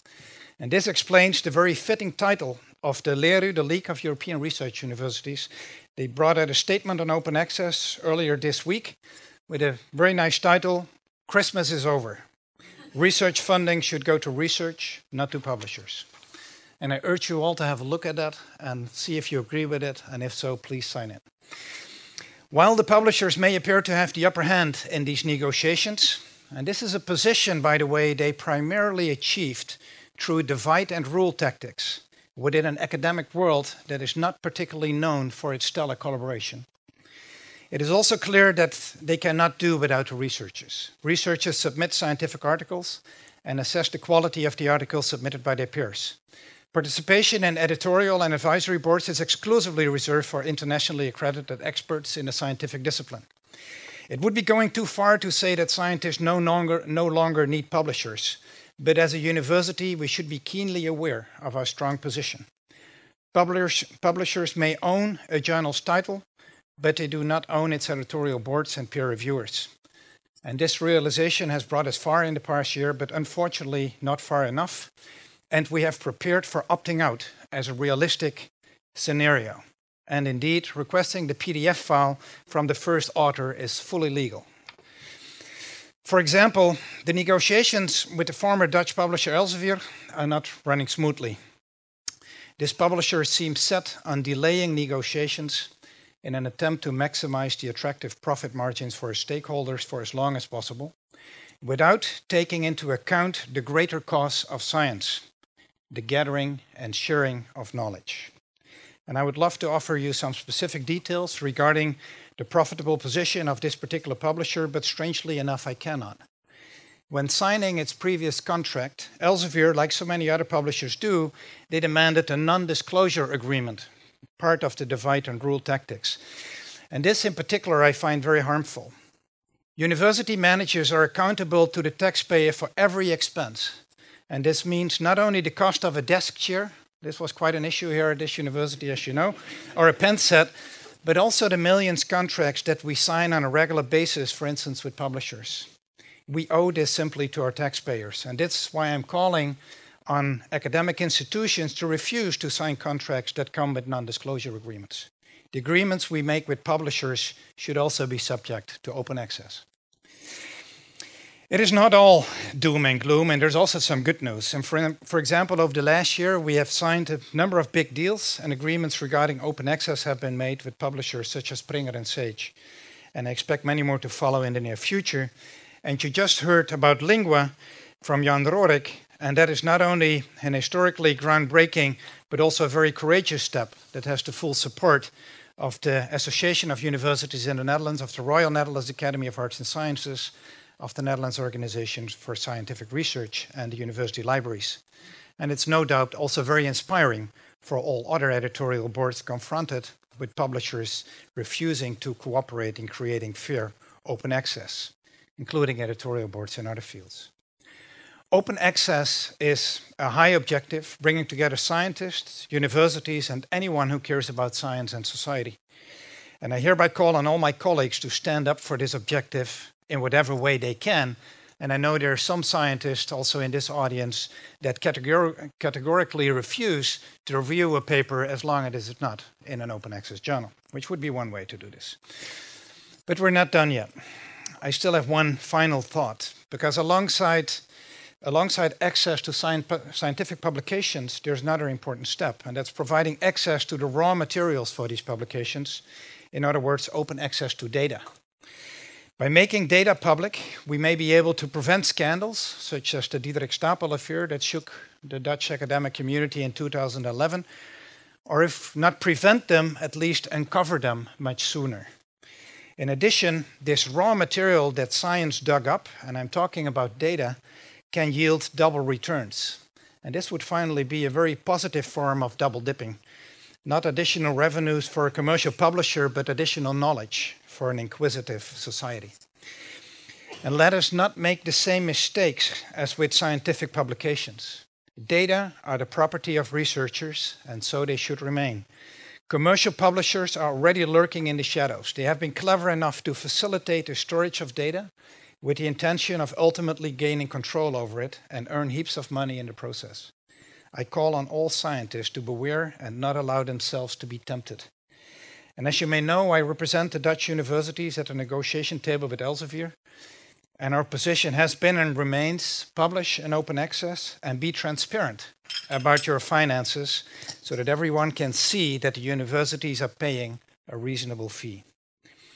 And I would love to hear from you whether you endorse this position and whether you're prepared to bear its consequences, which might be a complete termination of the contract with some of the commercial publishers. And I don't know if the statement that I'm going to have here is going to come up automatically. It will be up. Um, and that has to do with the non disclosure agreements. And uh, you can think about that and vote about that. And I thank you for your attention.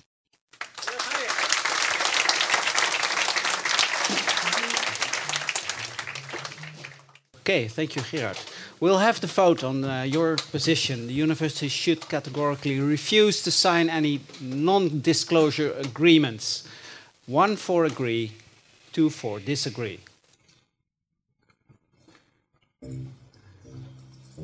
It's going up. Any, uh, any predictions? I think there are probably four publishers in the audience, four or five.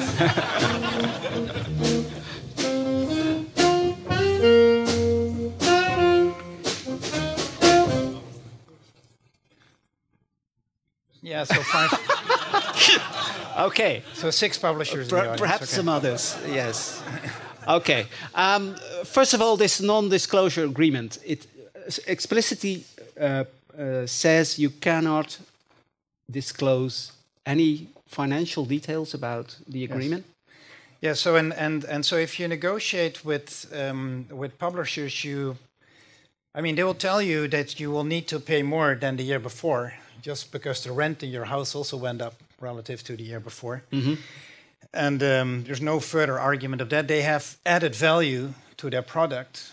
It is pretty unclear what that exactly is, but Right. this is kind of the terms the negotiations go. And they'll argue that it um, that it needs to go up, and by the way, that you pay much less than the others. and, uh, and then you ask, well, let me show me what the others pay, and they Can- probably cannot show you. Yes, and you're not allowed to there's- check with the others And as there's well. not allowed to check with the others as well, and then there's kind of a, a problem. And the only numbers that you hear about is, I mean, people have done, um, they have done, they have called on the um, on the Freedom of Information Act, and got information this way, and, and so they're on blog sites where you can see information on what different universities pay. And the conclusion from that is that universities pay a factor of five different amount for the same product. Right? If you if you talk about the Freedom Collection of Elsevier, uh, there's a factor five difference in what, what organizations pay for that, and it's historically based. I mean, rich organizations pay more than poorer organizations, Uh-huh. and, and it's historically based, and it's there's no logic in it whatsoever. Which I, I always have a problem with irrational behavior, I think, and I, I find it very difficult to understand this. And the only thing we, we ask for is openness and transparency, which I think we're obliged to our taxpayers to, to deliver. Okay. Who'd like to comment on this? Yes, go ahead. I'd just like to add something because I heard a remark from you. You told, you told us that Elsevier was reinvesting in science. Well, let me give you a concrete example of what happened. Last week, I, or two weeks ago, I was in Paris. This was on the Research Data Alliance. Could, could you hold the mic to your mouth? Yeah. Yeah. I was in Paris at the Research Data Alliance. Those people from Europe involved in uh, sharing uh, research data were all there. There were five people from Elsevier uh, were there. And I talked to the, one of the persons there. Actually, she graduated cum laude from Radboud University. Ah. Yeah. And she told me, and I was there, the sole representative of Radboud University involved in data sharing, and really have to struggle to get resources to get this installed. And Elsevier was there with five people, and they told me that they had an IT staff in the, in the back office of more than 10 people, IT staff working on it. So you're investing in science, yes, but in order to make profit out of that. So the money that you get for uh, providing the publishing service is reinvested in making another product for data sharing, which we cannot compete because we don't have the resources. Okay, that's a complaint. yes. Write it up and send it to her. It also makes concrete. But just, just, right. Okay. Uh, yes, please. Clearly, uh, there, there's, there's, no other, there's no other way than, than to move to open access. But I think the, the road towards open access is a bit bumpy because we're talking about the commercial interests of the publishers. Right. But if we see now what's happening with open access, you know, we have the PLOS Group, which is a business. We have the Frontiers Group, for example, uh, getting very big in recent years from Switzerland. But they're running a business as well. You know, Frontiers have been a big problem with biomedical journals, where complete editorial boards have been stepping out because they haven't been able to work independently. Let's face it, it's not that easy. Open access is running a business as well, and we have to keep our editorial boards independent and make sure that they do the good science. It's not all that easy with open access. You know, it's not Right. uh, uh, something that is uh, so uh, straightforward, better Yes. uh, than with publishers. So we have to be very careful in Okay, that transition clear. process. No, but we have to. There, there's still a lot of issues that that always have to be explained, right? I mean, there's still enough scientists that think that open access is expensive because without open access, the articles that they get, they just get for free when they click on the PDF button and they have it, right? They don't see necessarily. The scientists don't necessarily see the money that the university pays to the publishers to get the, the, the subscription fees paid. The, the, the scientists do say, see, however, the 3,000 euros that you mentioned, right? That they have to pay themselves at APCs. That actually the university doesn't know. Actually, it's only the publishers that see both streams of money flow in. And this is, this is a complication in the system. I, I said very clearly we want open access, preferably with the commercial publishers, because this whole system, this whole infrastructure has been set up. And we all get on a daily basis, I think, a request from, well, all over the world to submit articles to new open access journals, right? And, and so you, we need to have um, this, this, this refereeing system in place. We need to have this set up. But it needs to go under conditions set by the scientist and not by the commercial publisher. And that's, that's the main issue. We need to get it back in our own hands. Robert Dijkgraaf, the former president of the KNAW, said it in, in his column in the, in a newspaper a year ago or so. Um, he also concluded the system got completely out of hand. We lost completely control out of it. And he said, how, how could this happen, right? Two scientists who are not known for being the most stupid of them all, right? But they let it happen. And it got out of hand. And it has to do with the divide and conquer tactics and, and not being, um, not, not speak clearly enough on behalf of a whole group uh, for, for the scientists. So keep Okay, our you- standards well, you- and independence. You seem to have a large backing on this position. So would that add to the discussions, for instance, with uh, the publishers? Yeah, I think I mean it's very very important. I mean, what what this shows to me is that everybody here feels that that you should be open about what it actually costs. Right. And uh, and nobody we we want an agreement with a publisher that and an agreement that is sustainable for the publisher, but also sustainable for us. And we're right now right now in a system that is very sustainable for the commercial publishers, Mhm. very profitable, uh, but it's no longer sustainable for the universities. And I mean, there was a, an example given given earlier uh, from Astrophysics, a, a journal that that universities couldn't afford. They're, they're high-ranked universities on this planet that can no longer afford the subscription fees for Elsevier. So, so what, what, what use does it make, right? It Everybody knows it's going to end. Yes. And everybody knows open access is going to be the way. Commercial publishers are very reluctant to make the switch, to change their business model, but they will have to, and we will all need to force them to. And we need to be willing to stand up. And okay, then it might be a little bit more difficult to get access to this publication because you have to write an email to the first author and ask for the PDF file. In the old days, you had to send a letter and you got, well, and then you got a printed version back a week later, right? Okay, we, we can live with that.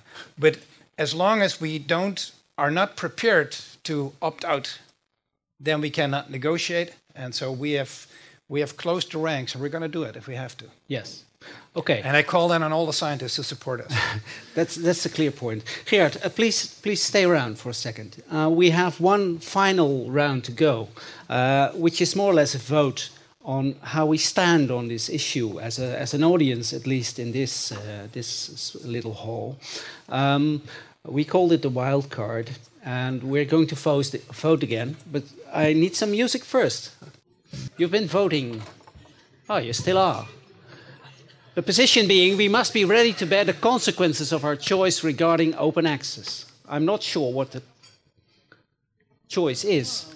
So we, first of all, this is, we stand by our point. Okay, but what, what is the point?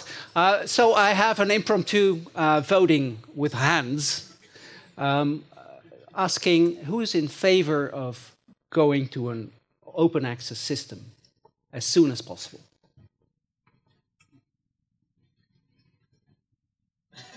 Very good. How about the Kluwer hand? It's up. Okay, good. Any other publishers? No. Um, who, who, who didn't uh, say yes? Would like to say well. Okay, yeah. Well, since you're the only one, you get the mic again. First of all, I think such a discussion need to, needs an opponent. Otherwise, like any PhD defense.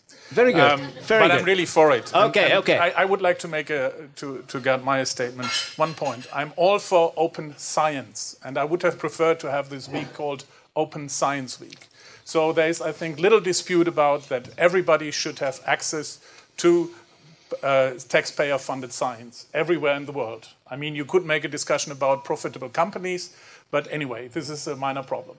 So that's good, and we have to move for that. And especially in the time of, of the electronic uh, system of the cyberspace we have now, this is a necessity. So this is not what I'm saying. Mhm. But what I don't like about this whole discussion is that open science is e- equaled with open access. Because open access, as you stated, is a specific business model that evolved out of a frustration, which I'm also being an editor for almost 20 years. Uh, I also witnessed of a frustration of an oligopoly of a few big publishers who were just extracting money like they wanted out of the libraries. And that created the open access movement, which is a nice idea and a good idea. It has a lot of pros. But when you work as an editor for a huge journal, for a large journal, our journal publishes about 5,000 articles a year, uh, publishes, so has submissions uh, tens of thousands. Uh, then you also see, and I have the pleasure to deal with the ethical problems, you start to see the real problems of the open access business model from all these publishers that come up.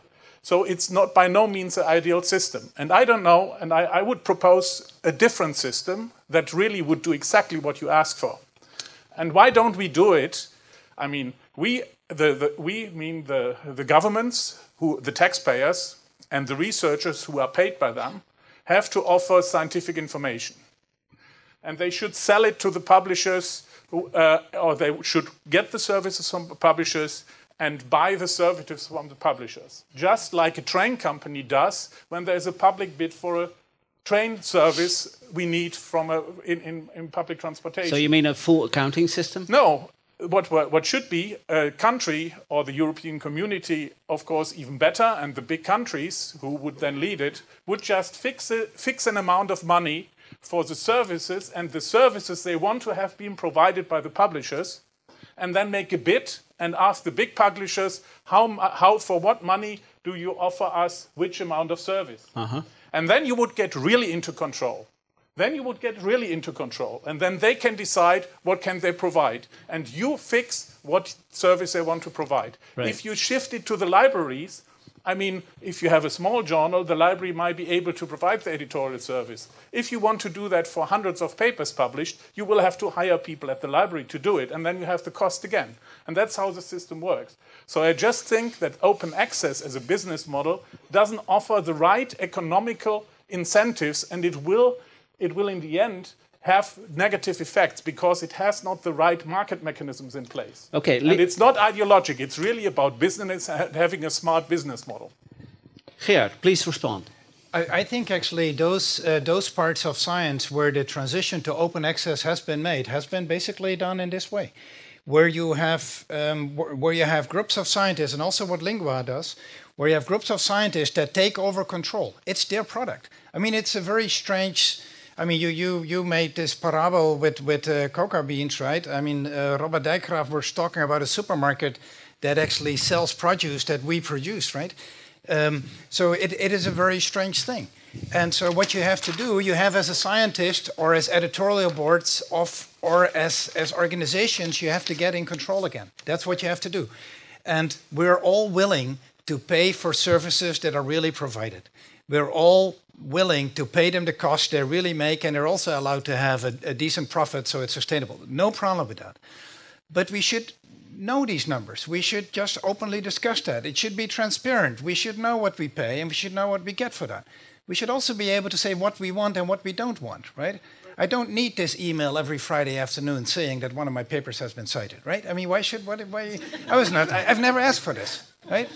You, you only want emails saying you're not being cited? But I mean, so there are many services that that nobody asked for. Right. Okay, some more comments.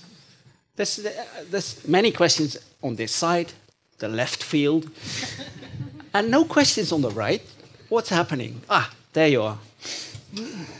Yes, I'm uh, Philip Poortmans, working in the uh, Radboud University Medical Center as radiation oncologist. Um, now I'm also editor. I'm also president of a learning society, European one. And there are a lot of issues which are very close to my heart. But I think we also have to look within ourselves because the situation as it is now emerged not from nothing.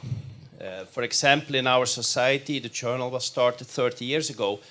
And this is just a maturing process. And the maturing process has been influenced not only by, in our case, also Elsevier, but also by the amateuristic way that our society was run. And by, we spoke about the, the editors way too long in charge and not anymore in control of the learning society.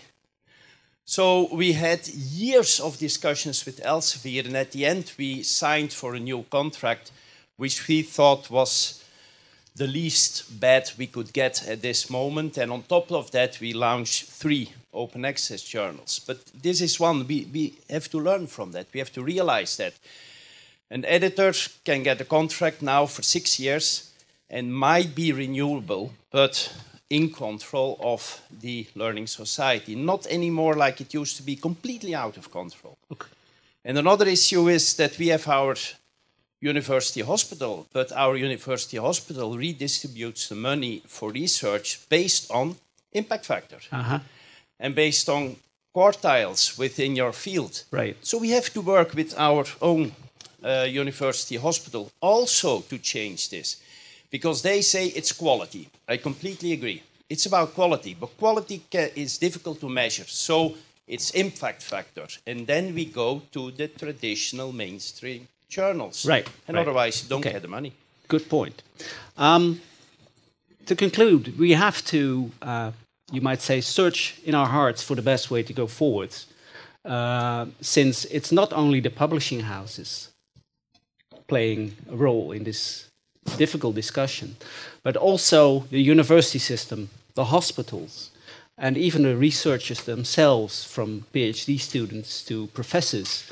Um, and we all are, in that sense, guilty to what's going out of hand, like you said. And perhaps this is the time to find a way out of this road getting out of hand.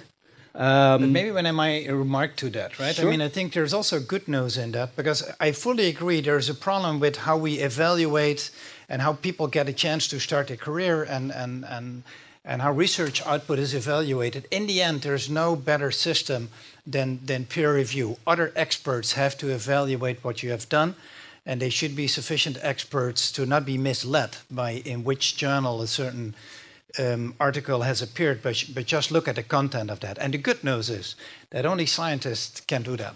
And so we can get back, and I speak now as a scientist, I mean, we can, can, back, can get back in control and have to make sure we get back in control and are not misled by H indices and, and, and other easy countable numbers, but really look at the content.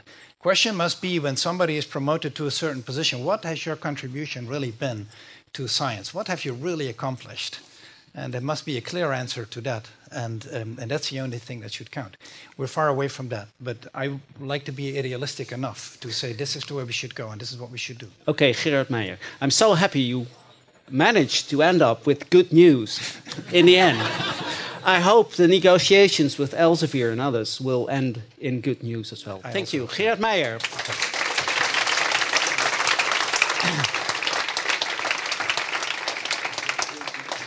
Uh, this is it for today. Uh, thank you again for being here. Um, we have a, final uh, uh, tea and coffee round, so if you want to stay and discuss with perhaps each other or the speakers, uh, be my guest. Uh, once again, a hand for Sarah de Rijcke, Johan Rooryck, Machteld van Egmond en Gerard Meijer.